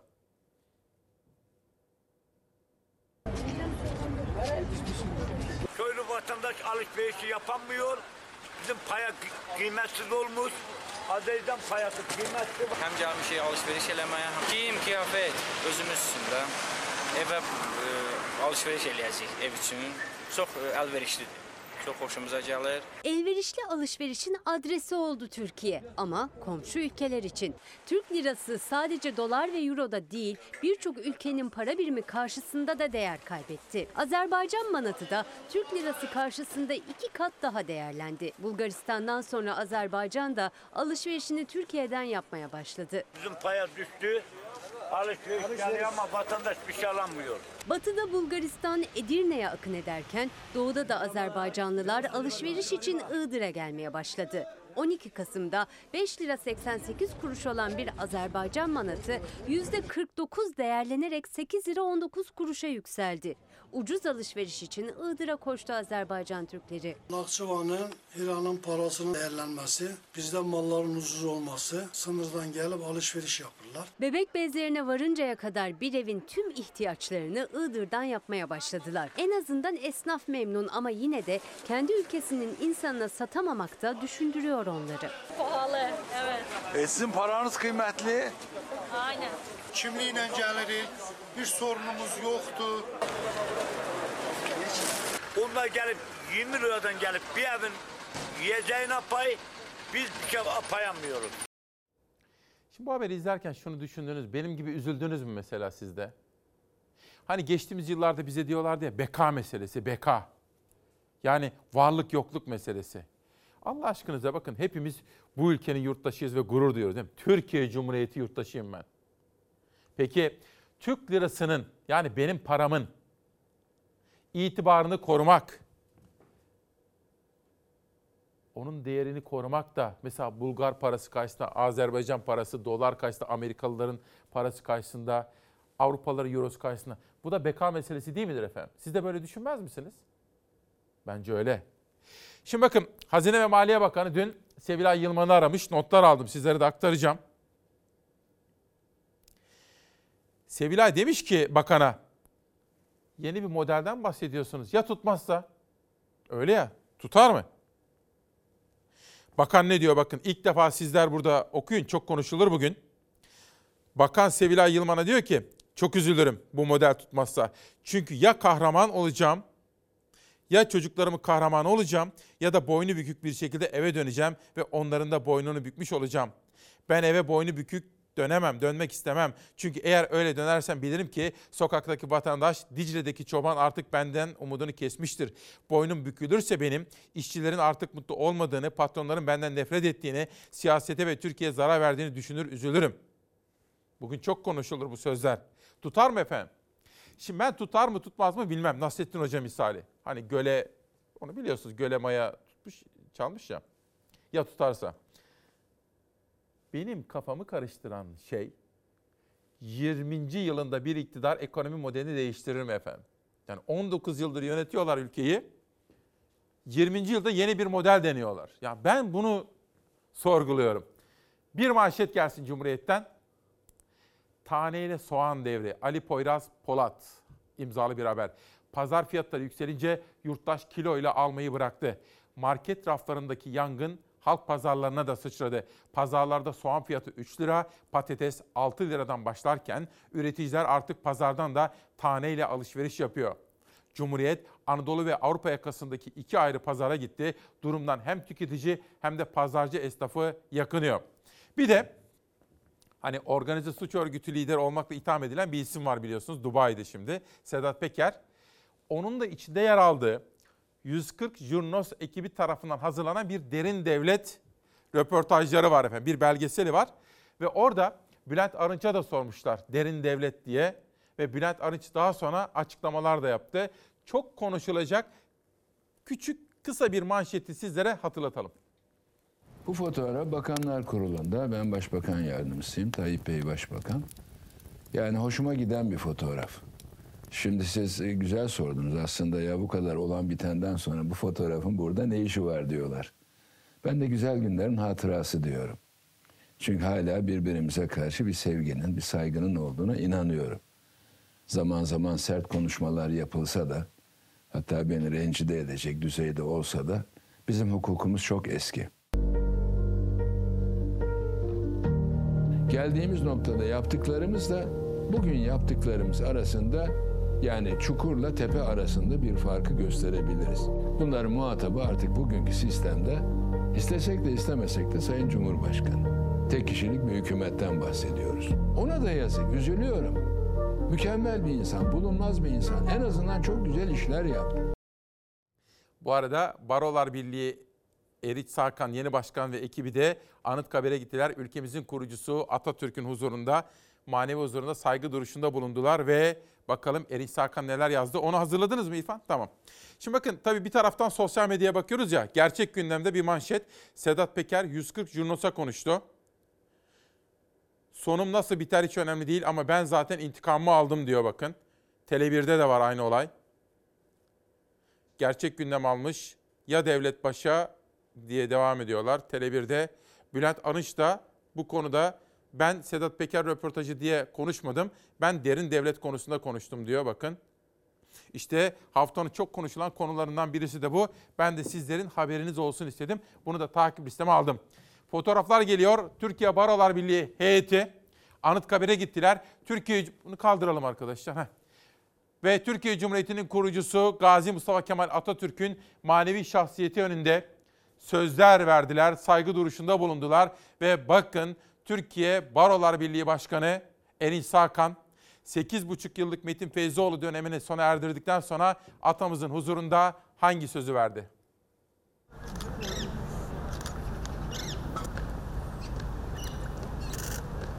Türkiye Barolar Birliği'nin 36. olağan genel kurul tarafından seçilen yönetim, disiplin, denetleme kurulu üyeleri ile delegelerimiz ve meslektaşlarımızla birlikte savunmanın temsilcileri olarak aynı azim ve kararlılıkla bugün 11 Aralık'ta huzurunuza çıktık.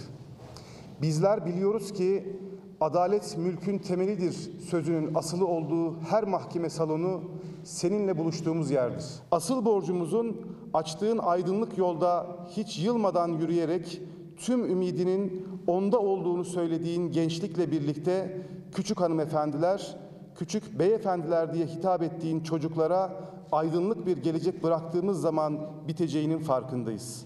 Tüm çabamız bu kutlu borcumuzu ödemek içindir. Umutsuz durumların değil, umutsuz insanların olduğunu, senin hiçbir zaman umudunu yitirmediğini iyi biliyoruz. Bizler de Cumhuriyetimiz ve çocuklarımız için durmadan çalışacağımıza mesleğimizin kutlu yemini gibi söz veriyoruz. Avukat Togay Ülkü de bugün doğum günü kutluyor efendim ona ve Zümral Hanım'a, Zümral Güner de bugün yani 13 Aralık'ta doğmuş. Zümral Hanım'ın şahsında bütün 13 Aralık doğumluları da sevgi ve saygıyla selamlıyorum.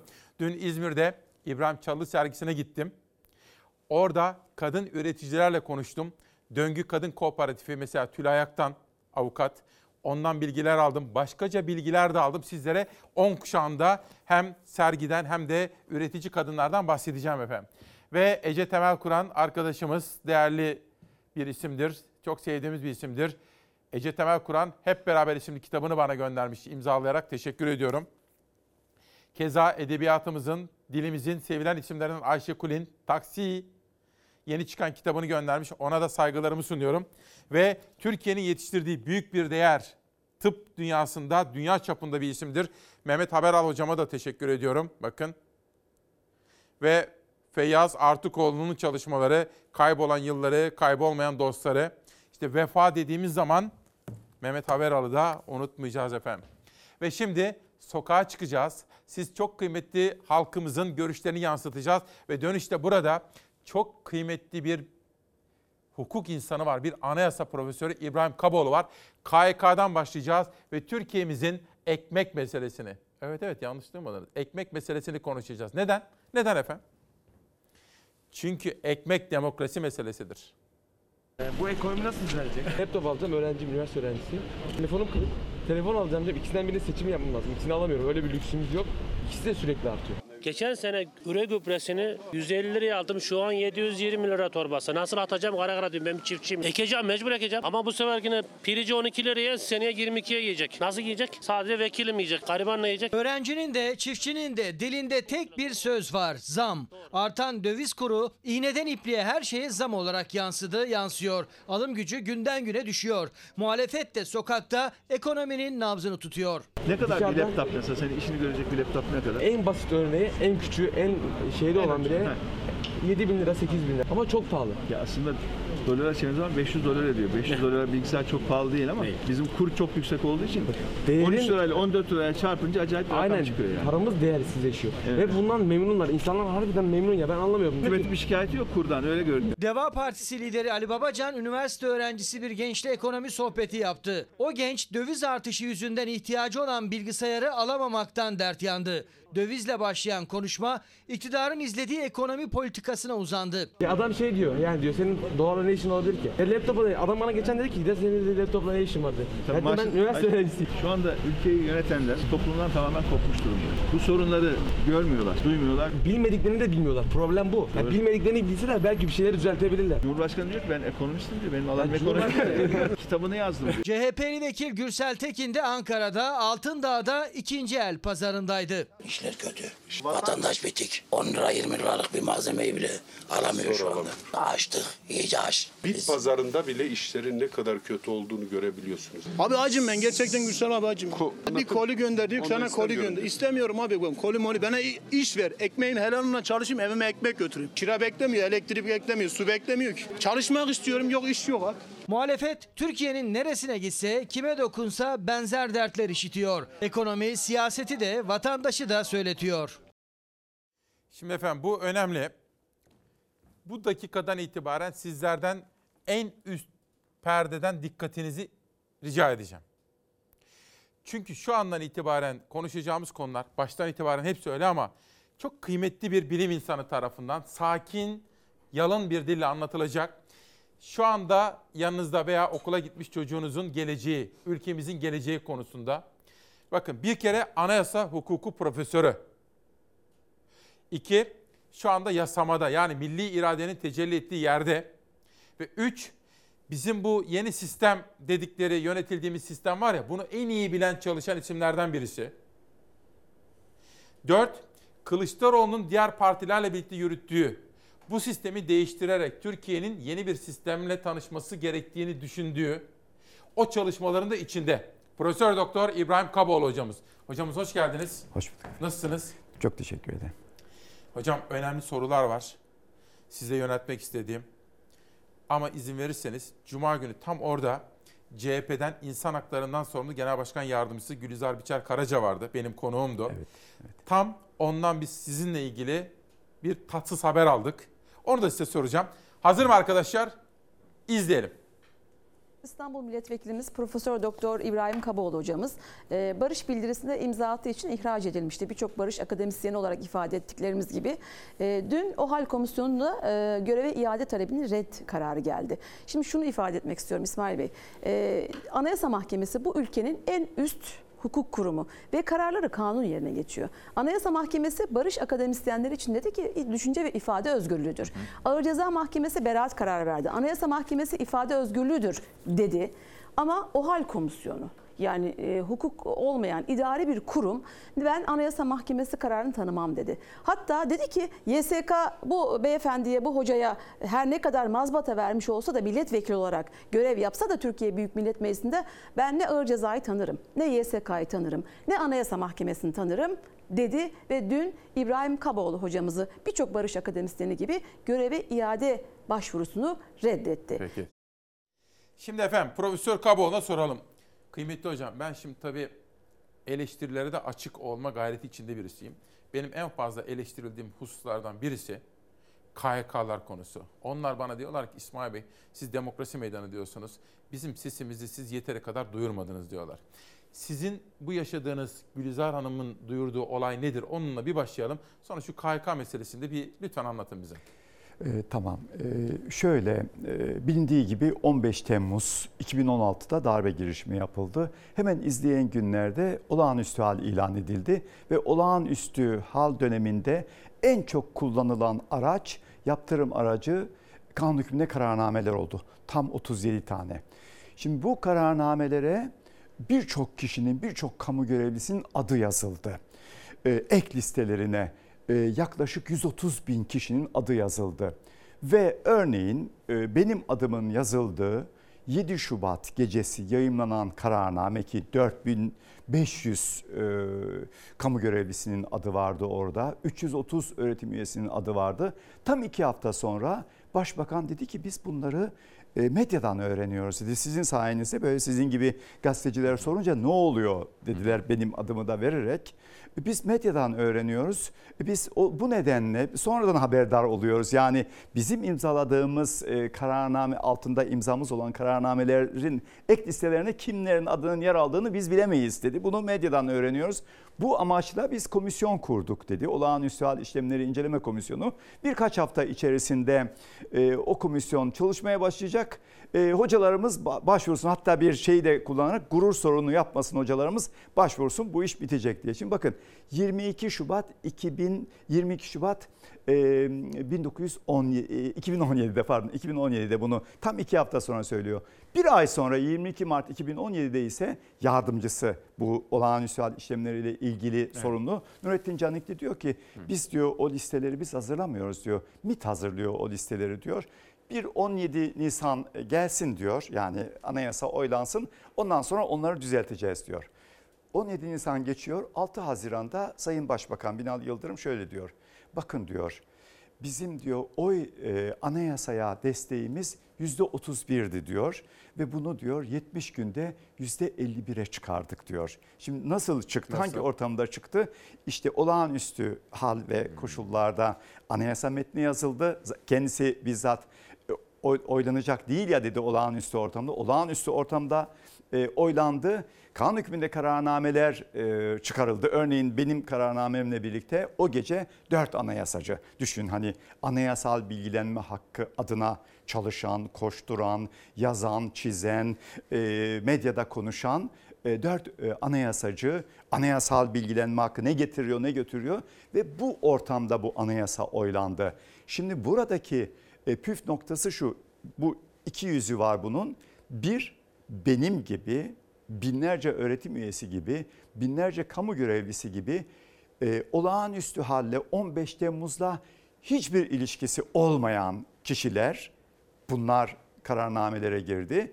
İki, şu ya da bu biçimde e, şeyle bağlantı kurulabilecek, e, belki 15 Temmuz'a bağlantı kurulabilecek ama e, oraya adı girilen e, ve konulan ama herhangi bir biçimde yargılanma hakkına sahip olmayan kişiler. Şimdi öyle olunca tabii ki bu komisyon niçin kuruldu? Bir süzgeç görevi görsün diye. Hatta bizimkiler Avrupa Mahkemesi'ne güvence verdiler. Dediler ki bakın dediler binlerce kişi var.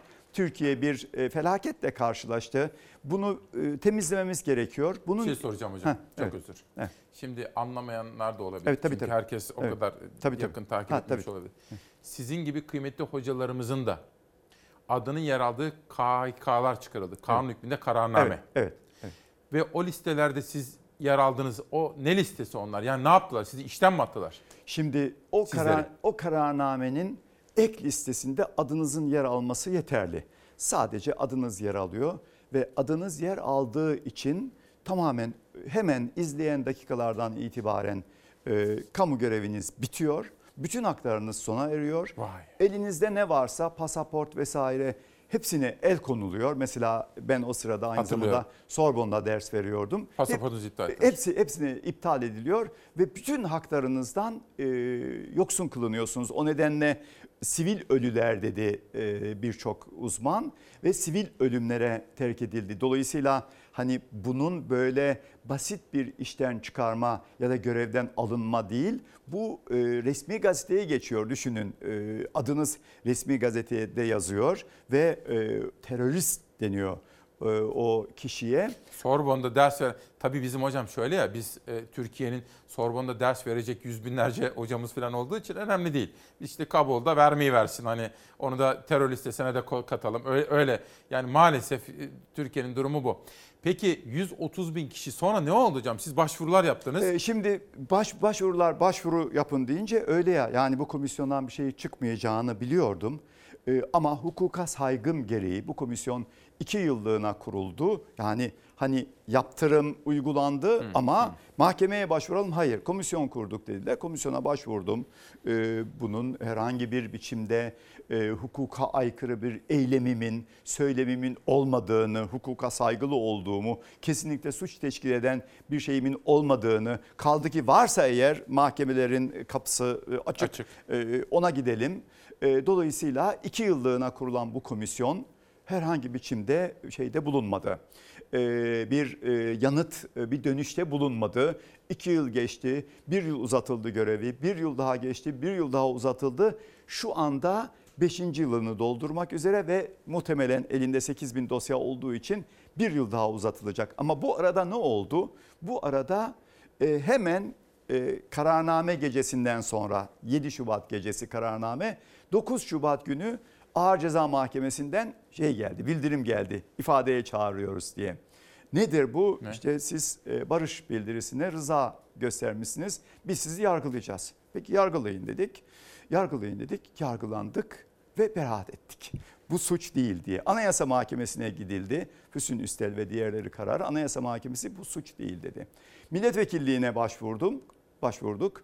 İtiraz ettiler. E, Kaboğlu Yüksek Seçim Kurulu oy birliğiyle hayır dediler. Kaboğlu milletvekili olabilir dedi. Tıpkı diğer arkadaşlar gibi. Şimdi dolayısıyla ceza mahkemeleri kesinleşmiş bulunuyor bu karar. Ağır ceza mahkemeleri yüzlerce öğretim üyesi ve Adalet Bakanlığı e, temizde bulunmadı. Savcılık bulunmadı, kesinleşmiş. Anayasa Mahkemesi'nin kararının üzerine bir daha denetim yok, kesinleşmiş. YSK biliyorsunuz madde 79'a göre kesinleşmiş. Şimdi bu kadar kesinleşmiş yargı kararlarına karşın ve e, mecliste de bunları dile getirdim. Bakın bu hukuksuz bir durum. Çünkü muhataplar orada. Şimdi dikkat edin Babacan ve Davutoğlu ve diğerleri e, boş kararnamelere imza atıldığını ya da attırıldığını söylüyorlar. O Doğru. dönemin bakanları. E, evet dönemin bakanları boş kararnameleri atıyor. E, şey bürokratlara iletiliyor. Kim örneğin Böyle bir şey olur mu hocam ya? İşte maalesef bunlar şimdi bizim görevimiz e, hukuki Yazık. zemine çekmek bunları. Bu karanlık tabloyu, bu karanlık tabloyu saydamlaştırmak ve hukuka Bir döndürmek. şey söyleyebilir miyim hocam? Evet. Şimdi devam edeceğim de. De, tabii. Ee, şimdi ben bir çağrıda bulunmak istedim. Siz dinlerken böyle içimden Evet. böyle akıverdi ama ben susayım. Benim çağrımın bir hükmü yok diyelim. Adalet Bakanımıza Abdülhamit Gül'e ve ülkemizi yöneten Sayın Cumhurbaşkanı'na Adalet ve Kalkınma Partisi liderine bir çağrıda bulunalım. Neden biliyor musunuz? Ben hafta sonunda gündemi çalışırken baktım her ikisi de sürekli yargı reformu, hukuk reformu falan diyorlardı. Yargı reformunda inandırıcı olabilmeleri için bu KYK konusunda ne yapsınlar? Ee, şöyle e, biz Cumhuriyet Halk Partisi olarak hazırladığımız adil yargılanma hakkı yasa önerileri paketi içerisinde 12 ayrı yasa önerisi verdik geçen Haziran ayında. Onlardan biri e, KHK'lılarla ilgili yani kanun hükmüne kararnameler ek listelerinde adları yer alan ama bir biçimde takipsizlikle sonuçlanmış dosyası bir şekilde e, şeyle Beraat beraatle bitmiş, Tamam. kesin hükümle bitmiş kişilerin bütün haklarıyla birlikte iade edilmesi. Mecliste duruyor, meclis e, ilgili komisyonda Harika. duruyor ve e, onun onun gündeme alınması ve e, onun yasalaştırılması. Başka bir e, şey yok. Peki. Yani başka türlü bir kurtuluş yok. Tamam. Evet. Şimdi bu çok somut. Ben de bunu takip Evet. edeyim. Yarına da Evet. bu konuyu gündeme taşıyayım. lütfen, çok Müsaade edersiniz. Bir reklamlara gidelim. tabii, Şu tabii. iki kitabı da tanıtacağım efendim. Sonra reklamlardan sonra devam edeceğiz. Size bir de 28 Şubat sorusu soracağım.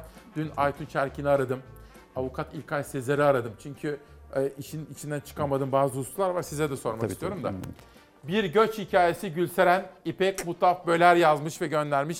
Kendisine çok teşekkür ediyorum bu yeni çıkan kitabı için. Tebrikler. Ve Zeynep Miraç Seçkin isimli kitabıyla Çalar Saat'te kendisine de teşekkür ediyorum. Değerli izleyenler reklamlardan sonra bu çok kıymetli konuğumla yaşamsal gündem maddelerini tartışacağız. Yeni bir güne işte böyle başladık. İsmail Küçükkaya ile Demokrasi Meydanı'nda 13 Aralık 2021 pazartesi sabahında ekmek demokrasi meselesidir dedik. Böyle bir manşetle çıktık. Halk ekmek ve halk ekmek öndeki kuyruklar, ekmek fiyatlarına gelen zam, un fiyatları, maliyetlerin artışı ve bugün veya yarın beklediğimiz asgari ücret, Bakan Vedat Bilgin söylediği gibi müjdeler mi geliyor acaba? Bayram havası esecek mi? Bütün bunlar gündem maddesi. Bütün bunlarla bağlantılı ekmek demokrasi meselesidir dedik. Anayasa Profesörü İbrahim Kaboğlu hocamızla KYK'lar konusundaki sözleriyle başlamıştık. Hocam etiketi nasıl buldunuz? Ee, evet etiket gerçekten e, şunu çağrıştırdı. Heh. Anayasa ekmek kadar, su kadar, hava kadar neden önemlidir sorusunun yanıtını e, bununla vermiş bulunuyorsunuz. Öyle midir hocam? Anayasa dediğimiz şey hukuka uymak, demokrasi ekmek için ekmek kadar önemli midir? Ekmek kadar, su kadar, hava kadar önemlidir. Çünkü anayasa hepimizin ortaklaşa saygı duymak olduğu, zor durumunda olduğu kurumlar, kurallar ve değerler bütünü. Saygı duymadığınız zaman önceki hafta gördüğümüz gibi iki günde paramızın değeri yarı yarıya azaldı. Çünkü hani anayasa öngörüyor yasama, yürütme, yargı, Merkez Bankası, özel kuruluşlar, kurallar, kurumlar ama ona uymadım ben e, başkanım, ben cumhurbaşkanıyım, benim dediğim olsun dediğiniz zaman e, paranızın değeri ne oluyor? E, %50 düşüyor. İşte bu nedenle tam da budur Peki. kurallar ve değerler Şimdi bütünü. paramızın değeri dediniz. Savaş Yıldız şu andan itibaren yönetmen koltuğunda savaş piyasalara gideceğim. Şöyle erken saatlerdeki izleyenlerimden biri sormuştu da söylemiştim. Gurur duyduğumuz Türkiye Cumhuriyeti yurttaşı olarak bu vatandaşlıktan gurur duyuyoruz değil mi? Türkiye Cumhuriyeti yurttaşıyım. Paramızın itibarını ve değerini korumak da bir beka meselesidir efendim. Merkez Bankası'nın faiz kararını belirlemesine artık 3 gün kaldı. O karar öncesi dolar 13 lira 87 kuruş, euro ise 15 lira 70 kuruş seviyesinde. Merkez Bankası ardarda arda yaptığı faiz indirimleriyle politika faizini %15'e kadar düşürdü. Ancak o faiz indirimleri sonrası Türk lirası rekor seviyede değer kaybetti. Merkezin döviz satarak piyasalara doğrudan yaptığı müdahalede dövizin ateşini dindirmeye yetmedi. 16 Aralık'ta Merkez Bankası Para Politikası Kurulu bir kez daha toplanacak. 2021 yılının son faiz kararını verecek. Beklenti ya 100 bas puan indirim ya da faiz kararının pas geçilmesi yönünde. Kritik toplantının öncesinde yeni haftanın başlangıcında saat 9 itibariyle dolar 13 lira 87 kuruş seviyesinde, euro ise 15 lira 70 kuruştan işlem görüyor. Altın fiyatları da cep yakıyor. Gram altın 800 lira sınırında 796 liradan satılıyor. Çeyrek altın 1305 liradan alıcı buluyor. Şimdi bakın 14 lirayı aştı ya.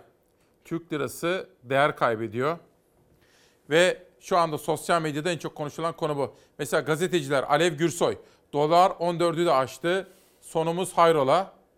Mutfaklara ateş düştü resmen diyor Alev Gürsoy. Geçtiğimiz günlerde bakkala gitmişti de süt almıştı. Ne kadar para ödediğini yazıyordu Alev.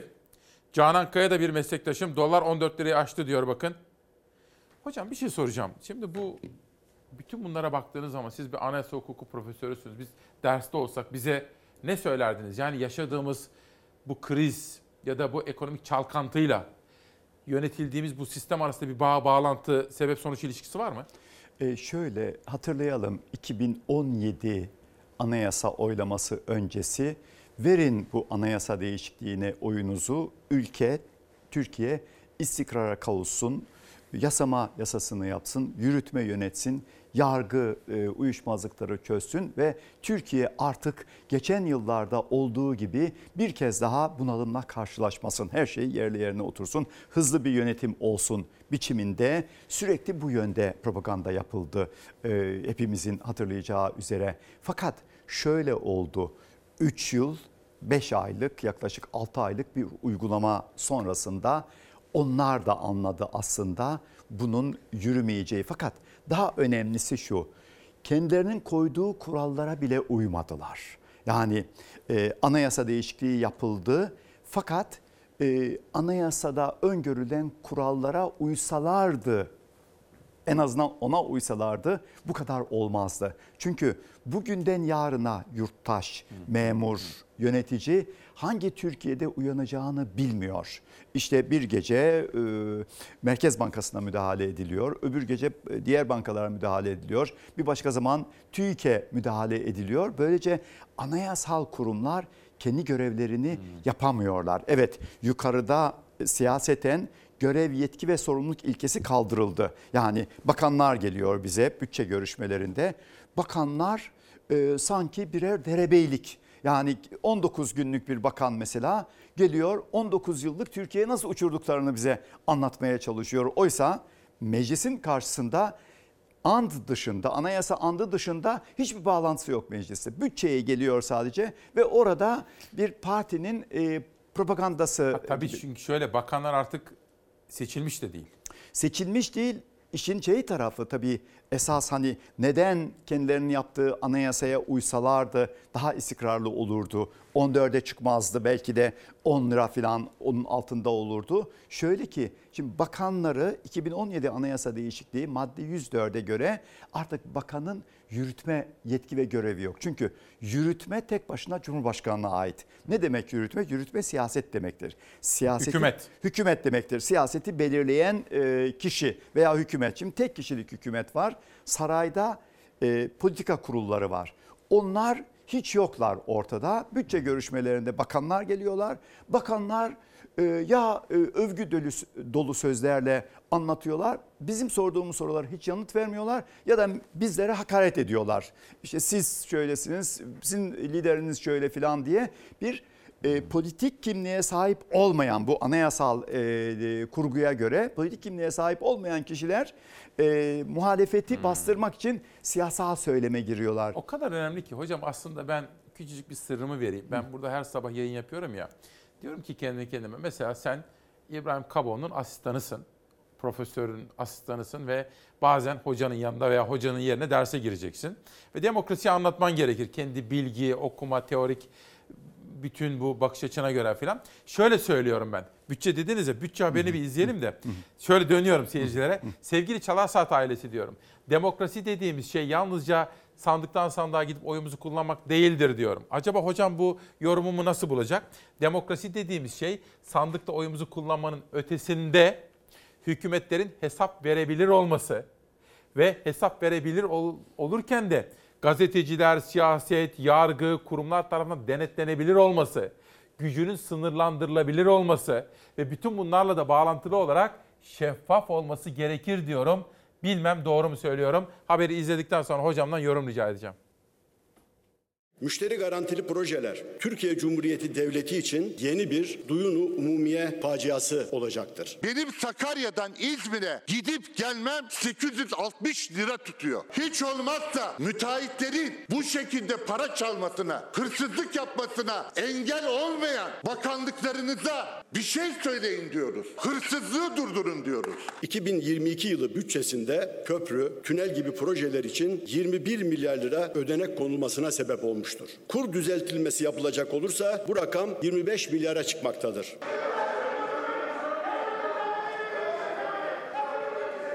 Sayın Bak, Sayın Bak karıştırdınız herhalde. Karayollar Ulaştırma Bakanlığı bütçesi konuşuluyordu. Ulaştırma Bakanlığı'nın bütçesi konuşulurken en çok döviz ve geçiş garantili yol köprü projeleri üzerinden yüklendi muhalefet. İktidarın itirazı ise terörden niye bahsetmiyorsunuz oldu. Sesler yükseldi ama gerginlik büyümedi. Lütfen susar mısınız? Bu arkadaşımız laf atmayı alışkanlık haline getirmiş. Bu alışkanlığı değiştirmesi tavsiyesinde bulunmuyorum. Hiç olmazsa maskesini çıkarsın da ne olduğunu anlayalım. Bütçede maske tartışması da yaşandı pembe gözlükte. Sayın bakanlar okuma gözlüğünüzü kürsüde unutmuşsunuz. Başka türlü böyle bir pembe tablo çizme şansınız yok. Ee, siz de takabilirsiniz. Gerçi konuşmalarınızda hep bahsediyorsunuz domatesten bahsedip. CHP'li Gamze Taşçıer bütçe görüşmelerinde bakanların hep pembe tablo çizdiğini söyledi kürsüye. Pembe gözlük getirdi ama kendisi pembe değil farklı bir tablo çizdi. İnsanlar markette koşarak alışveriş yapıyorlar.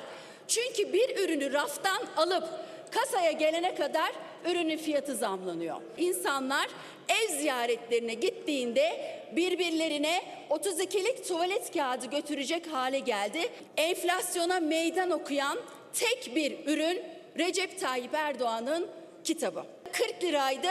Şu an 25 lira. 2022 yılı bütçesinde milyonlarca çiftçiye ayrılan pay yaklaşık 25 milyar liradır. İktidarın bir elin parmaklarını geçmeyen yandaş müteahhitlere müşteri garantili projeler için ayırdığı kaynak ise 42 milyar liradır. 2022 yılı bütçesinde çiftçilere verilen destek %12,5 artarken proje müteahhitlerine ödeneğin ise %36 arttığı dile getirildi. İktidarla muhalefet arasında bir tartışmada yerli ve millilik üzerinden çıktı. Bu nasıl yerlilik ve milliliktir ki hazine tarafından garanti ödemeleri Türk lirası yerine dolar veya avro ile yapılıyor. Türk mahkemelerine güvenmiyorsunuz. Türk lirasına güvenmiyorsunuz. Dış finansman kullanıldı. Hazine ve Maliye Bakanlığı görevli şirketler ve kredi verenlerin taraf olduğu borç üstlenim anlaşmalarında ise İngiliz mahkemeleri yetkilidir, tahkim yeri Londra'dır.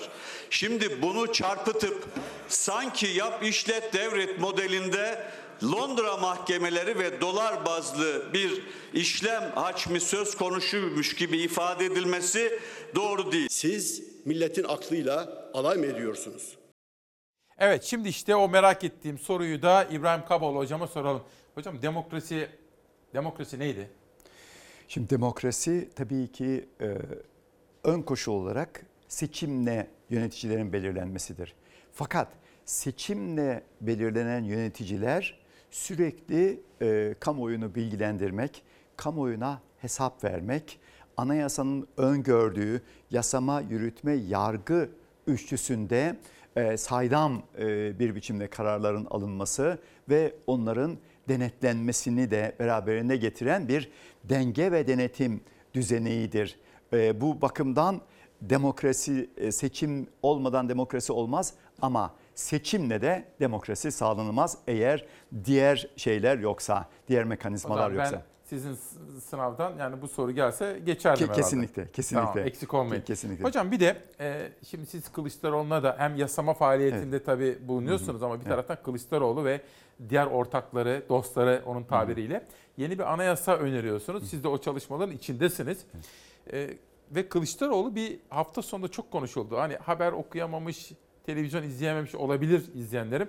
Onu bir hatırlatıp Kılıçdaroğlu işte yeni dönemde biz ilk dostlarımızla birlikte iktidara gelirsek neler yapacağız diyerek bir video yayınladı. Hazır mı arkadaşlar o? Onu da izleyelim de Profesör Kaboğlu'ndan yorum rica ederim.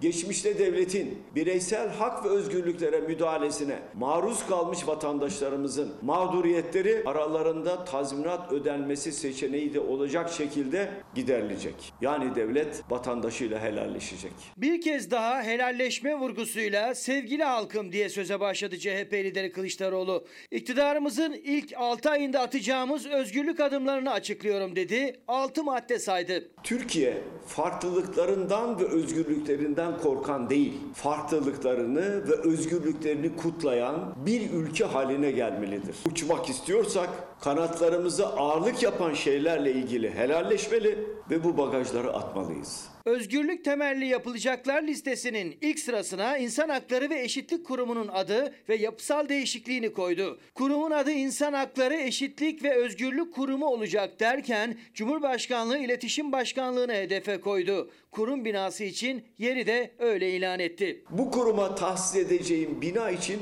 gözüme saray hükümetinin propaganda aygıtı olan İletişim Başkanlığı'nın binasını kestirdim. Aramızda kalsın. İktidarımızda devlet hiçbir siyasi partinin propagandasına alet olamayacağı için o ucube propaganda aygıtına da ihtiyaç kalmayacak.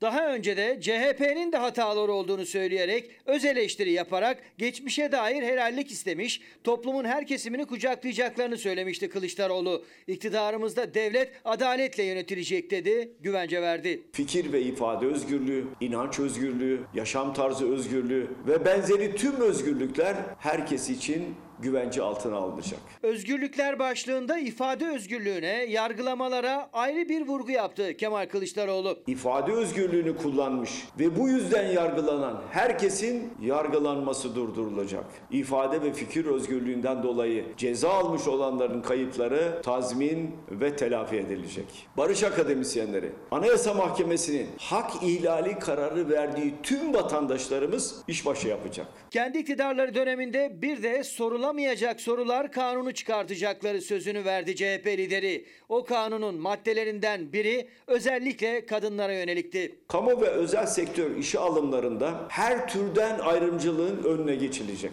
İşveren tarafından kadınlara evlilik ya da doğum planları sorulmayacak. Evet hocam şimdi siz çalışıyorsunuz. Kılıçdaroğlu da bayağı böyle iddialı değil mi? Böyle bir demokrasi Evet, manifestosu evet, gibi. Evet, evet kesinlikle bu e, Sayın Kılıçdaroğlu'nun yaptığı e, konuşma kamuoyuna e, demeci çok önemli. Aslında e, Sayın Genel Başkan'ın bu sözleri Türkiye'nin şu anda içinde bulunduğu gerçeğin e, bir yansıması, ayna tutuyor ve acı olan Sayın Kılıçdaroğlu'nun hak ve özgürlükler vaadi aslında anayasada yer alıyor. Çok büyük bir ölçüde %90-95 anayasada güvence altına alınmış bulunuyor. Fakat niçin böyle oluyor? Neden saygı görmüyor? Çünkü anayasada yer alan yasama, yürütme, yargı dengesi 2017 anayasa değişikliğinde bozuldu ve e, bu yürütme, yargı ve yasama hak ve özgürlüklerin güvencesi olması gerekirken anayasaya göre tam da hak ve özgürlüklerin ihlal edicisi konumuna geliyor. Bir örnek vereyim. Madde 37. Hiç kimse hakkında kesinleşmiş yargı kararı verilinceye kadar e, suçlu sayılamaz. Masumiyet karinesi. masumiyet karinesi.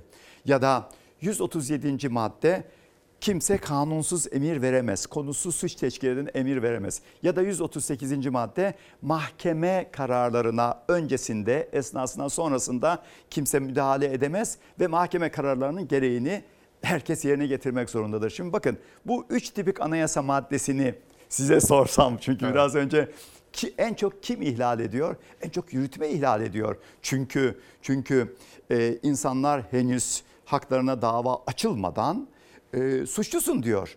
Teröristsin diyor ve onu mahkum ediyor. Görülmekte olan bir davada mahkeme şöyle karar vermelidir diyor. Ve- Veya sonuçlanmış olan, kesinleşmiş olan yargı kararını hayır ben uygulatmam diyor. Şimdi bakın bu böyle olduğu sürece burada çok ciddi bir anayasaya saygı sorunu karşımıza çıkıyor. Yani şu anda yürürlükteki anayasaya bile e, bir saygısızlık söz konusu. Tabii ki bu saygı sorununu assak bile tek kişinin bütün görev ve yetkilerin tek kişiye verildiği az önce vurguladığınız denge ve denetimin olmadığı, hesap verebilir hükümetin olmadığı bir anayasal sistemin yürümesi mümkün değil. Ama bu haliyle bile anayasaya saygı duymadığı sürece yürütmenin ve bazen biz mesela geliyor yasamaya anayasa mahkemesi iptal etmiş. Örneğin kamu görevlilerinin güvenlik soruşturmasına tabi olması veyahut da hakim ve savcıların göreve alınmasında eğer mülakat yapılacaksa saydam biçimde yapılması. Meclis geliyor, Cumhur İttifakı da yatıyor çoğunluk oyuyla e, anayasaya aykırı yeni bir yasa. Harika. Hocam şimdi anayasaya giriş dersindeyiz ya ben de sizin asistanınızım ama ederim. amfideyiz. Rica ederim. Şimdi benim eleştirildiğim konulardan biri KHK'ydı. Bunu yanıtladık. Evet. Bir diğer konu daha var.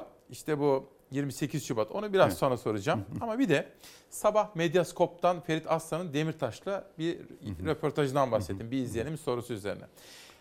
Bana çok soru geliyor da şimdi anayasaya uymamız gerekiyor değil mi? Hepimizin anayasası. Bir de Avrupa İnsan Hakları Mahkemesi var. Şimdi Savaş bir görsel gelecek. Bir verir misin rica etsem? Hocamıza soralım ki aydınlanalım. Şimdi efendim şöyle bir şey oldu. Kılıçdaroğlu'ndan iktidara geldiğinizde Demirtaş serbest bırakılacak mı sorusuna yanıt. Sol Haber'de manşet. Avukat Ruşen Gültekin de diyor ki haksız yatan herkes halkın iktidarında serbest kalacak demiş Kılıçdaroğlu. Bu cevap bir hukuk devletinde kabul edilemez. Doğrusu biz bağımsız yargıyı kuracağız. Amacı adalet olan yargıçlar en doğru karar verecektir olmalı. Siyasetçiler tutukları serbest bırakamaz. Şimdi hocam bir taraftan Osman Kavala meselesi, Demirtaş meselesi. Hani kişilerden bağımsız soruyorum. Avrupa İnsan Hakları Mahkemesi'nin verdiği karar bizi bağlar mı? Ee, çok güzel bir soru tabii çok acı ama bakın e, demin atıfta bulunduğunuz için ben insan hakları Avrupa hukukunu anlatırken e, şeyde e, Fransa'daki derslerimde şöyle başlardım. En Europe chez nous. Yani Avrupa'da yani bizde filan öğrenciler şaşırırdı. Ya Türkiye'den gelen bir profesör Avrupa neden bizden, bizim evimizde, bizde filan anlatmaya başlardım. Türkiye'nin başından beri içinde olduğunu ve insan hakları Avrupa düzeninin, kurumlarının, kurallarının Türkiye dahil olmak üzere bir insan hakları Avrupa Anayasası'nın bulunduğunu, hepimiz, hepimizi bağladığını ve bir süre sonra Sayın Profesör haklıymışsınız. Biz de Avrupa'da sözleriyle başlamak e, isabetli diye şimdi böyle başlıyorduk. Böyle yapıyorduk derslerimizi. Niçin? Çünkü Türkiye dikkat edin. Türkiye tamamen izole bir ülkeydi. 1948'de 49'da Yunanistan diğerleri falan. Hep uzak, hep Bulgaristan tamamen demir perde. Ve Türkiye o Batı Avrupa'dan soyut bir ülke olarak Güneydoğu Avrupa'da Akdeniz e, bölgesinde kuruluşundan itibaren bunun içerisine yer almış ve Avrupa Sözleşmesi'nin Avrupa Mahkemesi'ne dahil olmak üzere 1949'dan bu yana hep dahil olmuş. 1954'te onayladık e, sözleşmeyi. Hep bunun içe içselleştirmek için dikkat edin İsmail Beyciğim. Tek parti dönemi, Demokrat Parti dönemi, askeri hükümetler, diğer partiler ve Adalet ve Kalkınma Partisi'ne kadar hiç buna katkıda bulunmayan hiçbir hükümet hemen hemen yok. Askeri hükümetler 12 Eylül döneminde askıya alıyoruz dediler. Ee, Avrupa Konseyi'ne üyeliğinizi Kenan Evren yönetiminde aman yapmayın dediler. Biz saygılıyız, anayasa oylayacağız ve geçeceğiz. Söylemek istediğim şu. Özetle bir cümleyle. bir cümle. Bir cümleyle. Ee, hükümetler ötesi bir politika Avrupa Sözleşmesi adeta bizim anayasamız gibi insan hakları Avrupa e, anayasası olarak iç hukukumuza dahil olan bir metin. Bir kere daha soracağım. Anladım aslında ama iyice yerleşeyim. Evet, hani tabii. sınavınıza Evet. girdiğimiz zaman Evet. iyice böyle elimi kaldırdım amfideyim. Evet. Siz de evet İsmail sor dediniz. Herhangi bir Türkiye Cumhuriyeti hükümeti veya o hükümetin başı ben Ahim'in yok Demirtaş kararı, yok Kavala kararı, yok şu karar, yok İsmail Küçükkaya kararı bunu tanımıyorum diyebilir mi? Diyemez. Diyemez. Yani siz o sistemin içerisinde kaldığınız sürece bunu deme hakkınız yok. Çünkü anayasanıza göre e, bunu e, güvence altına almış bulunuyorsunuz. Çok net. Evet. Bir de hocam beni çok eleştirdiler 28 Şubat'la ilgili. Evet. Dediler ki İsmail Bey siz o azılı FETÖ zamanında bile bizim askerlerimizin eşleri, çocukları örnekler hakikaten de öyle ta o zamanlarda onların hukuk arayışına yardımcı olmaya çalıştık. Bir de şimdi 28 Şubatçılar var. Hazır mı arkadaşlar? Haberi bir izleyelim.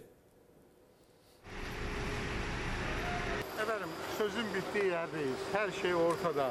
28 Şubat davasında Yargıtay kararını verdi. 14 sanık hakkında verilen müebbet hapis cezalarını onadı. Ağustos ayının son günlerinde 28 Şubat davasında müebbet hapis cezaları kesinleşen emekli askerler tutuklanarak cezaevine gönderildi. 16 sanık içinse yeniden yargılama süreci başladı. 28 Şubat 1997 yılında yapılan Milli Güvenlik Kurulu toplantısından tarihe postmodern darbe olarak geçecek 20 maddelik bildiri çıktı. Alınan karar sonrası Refah Partisi ve Doğru Yol Partisi'nin kurduğu koalisyon hükümeti dağıldı. Refah Partisi kapatıldı. Necmettin Erbakan'a siyaset yasağı konuldu.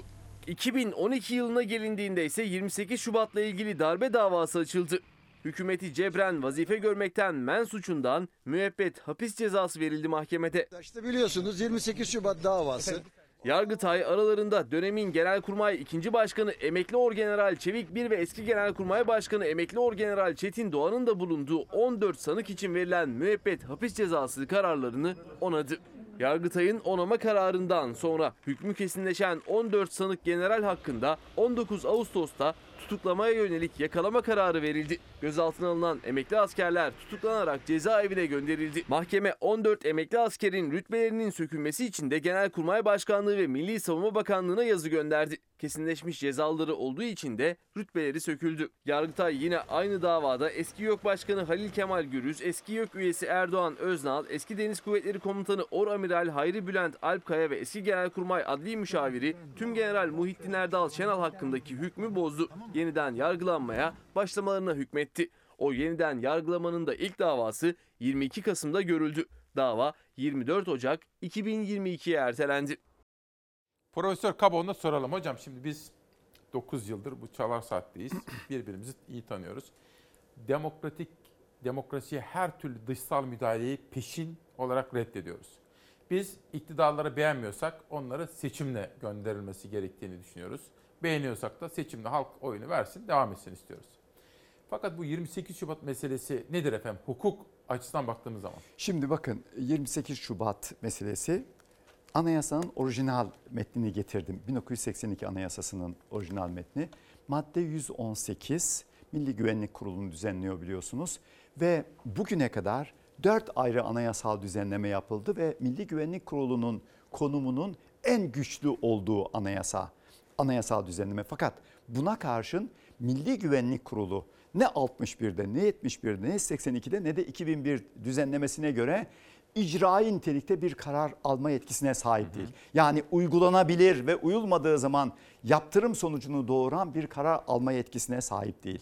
O zaman da yoktu, sahip değildi. Ancak Milli Güvenlik Kurulu tavsiye eder. Kim karar alır? Bakanlar Kurulu karar alır. Kim vardı biraz önce ekranda?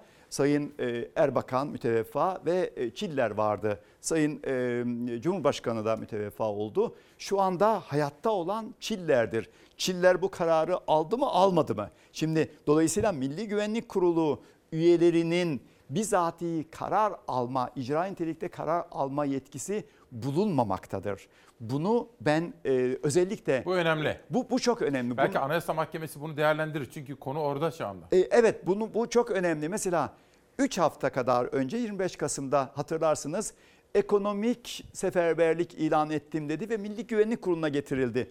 Oysa Milli Güvenlik Kurulu'nun böyle bir yetkisi yok. Milli Güvenlik Kurulu bir bildiri yayımladı. Şimdi herhangi bir ifade nedeniyle ben ekonomik e, seferberliğe karşıyım bu şekilde olmaz diye biri konuştuğu zaman yarın bir gün gözaltına alınırsa e, sorumluluk kime ait olacak? E, bunu iyi sorgulamak gerekir. Ama mesela e, şeyi toplanmadı. Ekonomik ve Sosyal Konsey anayasal kurum olduğu halde 166'ya göre o hiç toplanmadı 12 yıldır. Ama Milli Güvenlik Kurulu Her buna getirildi. Görüldüğü gibi biraz önce şunu söyledik. Bu anayasaya bile uymamız gerekiyor. Şimdi o zaman da tıpkı 25 Kasım'da yapıldığı gibi o zaman da Milli Güvenlik Kurulu bu amaçla kullanılmak istenmiş. Ama sonrasında alınan kararlar aslında sivillerin kararı, Evet. Bakanlar Kurulu'nun kararı, hükümetin kararı, icrai nitelikte karar alma yetkisine sahip değil. Hemen söyleyeyim. Milli Güvenlik Kurulu o hal döneminde de bu şekilde kullanıldı. Benim mecliste olduğum dönemde de 3-4 yasaya kondu. Milli Güvenlik Kurulu'nun aldığı karar alamaz dedim. Alamaz dedim. Dinletemedik. Hemen Anayasa Mahkemesi'ne götürdük ve 3 yasayı Milli Güvenlik Kurulu'nun aldığı karar biçiminde geçen 3 yasayı Anayasa Mahkemesi iptal etti. Dolayısıyla bu Milli Güvenlik Kurulu... Bir şey daha var hocam. Şimdi Evet. bu aileler e, bana hep şunu söylüyorlar. Diyorlar ki İsmail Bey hükümet FETÖ'yle mücadele ediyor. Bunu söylüyor. Evet. Fakat bu 28 Şubat davasında bizim eşlerimizin, babalarımızın şu anda cezaevine yaşları 90-92 var Evet, hocam. evet, evet. Onların cezaevinde olmasının altında imzası olan insanların bir kısmı savcıların, hakimlerin FETÖ'cü. Tutuklu veya firari. E bunu nasıl yorumlayacağım o zaman ben? Ee, işte bu e, adalet eğer o zaman suç idiyse dikkat edin 97, 2021 15 yıl geçmiş. Pardon 25 yıl geçmiş. Ee, 2002'de iktidara geldiler eğer böyle bir rövanşist 24, yaklaşım 25 söz. yıl ya. 25 yıl geçmiş. Şimdi e, söylediğiniz FETÖ faktörü de var. Ee, ya da biraz önce iki örnek verildi Demirtaş ve Kavala ya da bizim OHAL e, şeyinden e, KHKZ'lerden bahsettik. Buna şöyle bağlayacağım. Şimdi o kadar tanınmış kişiler ayan beyan haksızlık yapılıyorsa o zaman binlerce on binlerce kişiye yapılan haksızlık e, perde arkası ya da KHKZ'deler bu kadar ayan beyan kararlara karşı haksızlık yapılıyorsa demek ki e, bu komisyonun e, komisyondan geçen 100 bin dosyada ne kadar ağır haksızlıklar yapılmış bulunuyor. Şimdi burada da 28 Şubat 25 yıl önce yayınlanan bir bildiri ama sonrasını siviller e, yönetti, yönlendirdi, uyguladı. Sivillere hesap sorulmuyor da sırf o bildiri yayınlandı diye askerlere hesap soruluyorsa o zaman hukuken bu bir yerden döner. Yani bu burada Anayasa Mahkemesi var. e, Anayasa Mahkemesi var ve çok ciddi bir e, biçimde bizim e, o bildiriye bakın olmamalı. Ben o zaman da Evet, ortaya evet. koyuyordum. Olmamalıydı. Bugün de 25 Kasım'da ekonomik seferberlikle e, Milli Güvenlik Kurulu e, karıştırılmamalıydı. Hep karşı çıktım ben Milli Güvenlik Kurulu'nun e, siyasetin içerisinde olmasından fakat fakat hukuk hukuktur. Hukuk herkese lazım. Anayasa herkese gerekli ve demokratik hukuk devletinde yaşamak istiyorsak biz biz fotoğrafı düzgün çekmek durumundayız. Hepimize gerekiyor çünkü. Profesör Kaboğlu çok teşekkür ediyorum efendim. Sevgili izleyenler tabii İzmir'deki o İbrahim Çallı sergisini yarına bırakıyorum. Onunla bağlantılı olarak oradaki kadın üreticiler Neşe Doba, Doba'da, Dilek Mutlutürk, Tülay Aktan, Evrim Ulukartal, kadın girişimciler onlarla ilgili haber ve yorumlarımı yarına bırakıyorum. Bu arada Ankara Mimar Odaları'ndan zamlara yarışmayla sanatsal tepki zam maraton yarışması açmış Mimarlar Odası. Yarın detaylarını görsel olarak göstereceğim. Bir de Çalar Saat pardon yerel gazetelerle söz verelim. Söz verdiklerim vardı birkaç gazete. Hocamı uğurlayacağım. Edirne veresiye defteri kabardı manşetiyle çıkmış. Diyarbakır yeni gün. Ekonomik belirsizlik kaygıya neden oluyor diyor Şiar Güldiken'in manşeti. Tabii kaygı ve anksiyete. Akdeniz'e geçelim. Genci emeklisi geçim derdinde manşetini görüyorum Tanık gazetesinden. Ve bir de Adana'ya bakalım. Adana Barış gazetesi benimle helalleşmeniz lazım. Kozan Devlet Hastanesi eski binasını yaptıran hayırsever Zeki Pehlivan, Sağlık Bakanı Koca'ya seslendi. Bunu da takip ediyorum. Bakanın danışmanlarıyla bugün konuşacağım. Değerli izleyenler müsaade ederseniz kıymetli hocamız Kaboğlu'nu uğurlayacağım. Yeni haftanın ilk gününü beraber kapatalım diye huzurunuza döneceğim. İşte böyle sizlere 8'de demiştim ki bugün önemli bir gün, bu hafta kritik bir hafta. Bakalım asgari ücret ne olacak efendim ve ekmek meselesi. Emeği geçen bütün ekip arkadaşlarımı, kanalımı, Doğan Şentürk yönetimindeki Fox Haber'i, bütün emektarları ve tüm Çalarsat ailesini sevgi ve saygıyla selamlıyorum. Var olun efendim. Geleceğin iniltisi, gecenin iniltisi Musa Dede'yi, Arya'nın büyülü dünyası Pınar Kilimci yazmış, Mehmet Kaya çizmiş. Dipsiz Göl Faruk Turinay'dan ve bu hafta sizlere Tuğrul Tanyol şiirleri okuyacağım. Benden hemen sonra da Çağla Şikel'e bağlanıyoruz efendim. Gidilmemiş yollar hep akılda kalır. Gidilmemiş yollar hep akılda kalır. Oradan nereye gidebilirdik? Küçük rastlantılarla buluşan iki yaşam. Aşk uzakta hep genç kalır. Biz ötede yaşlanırken.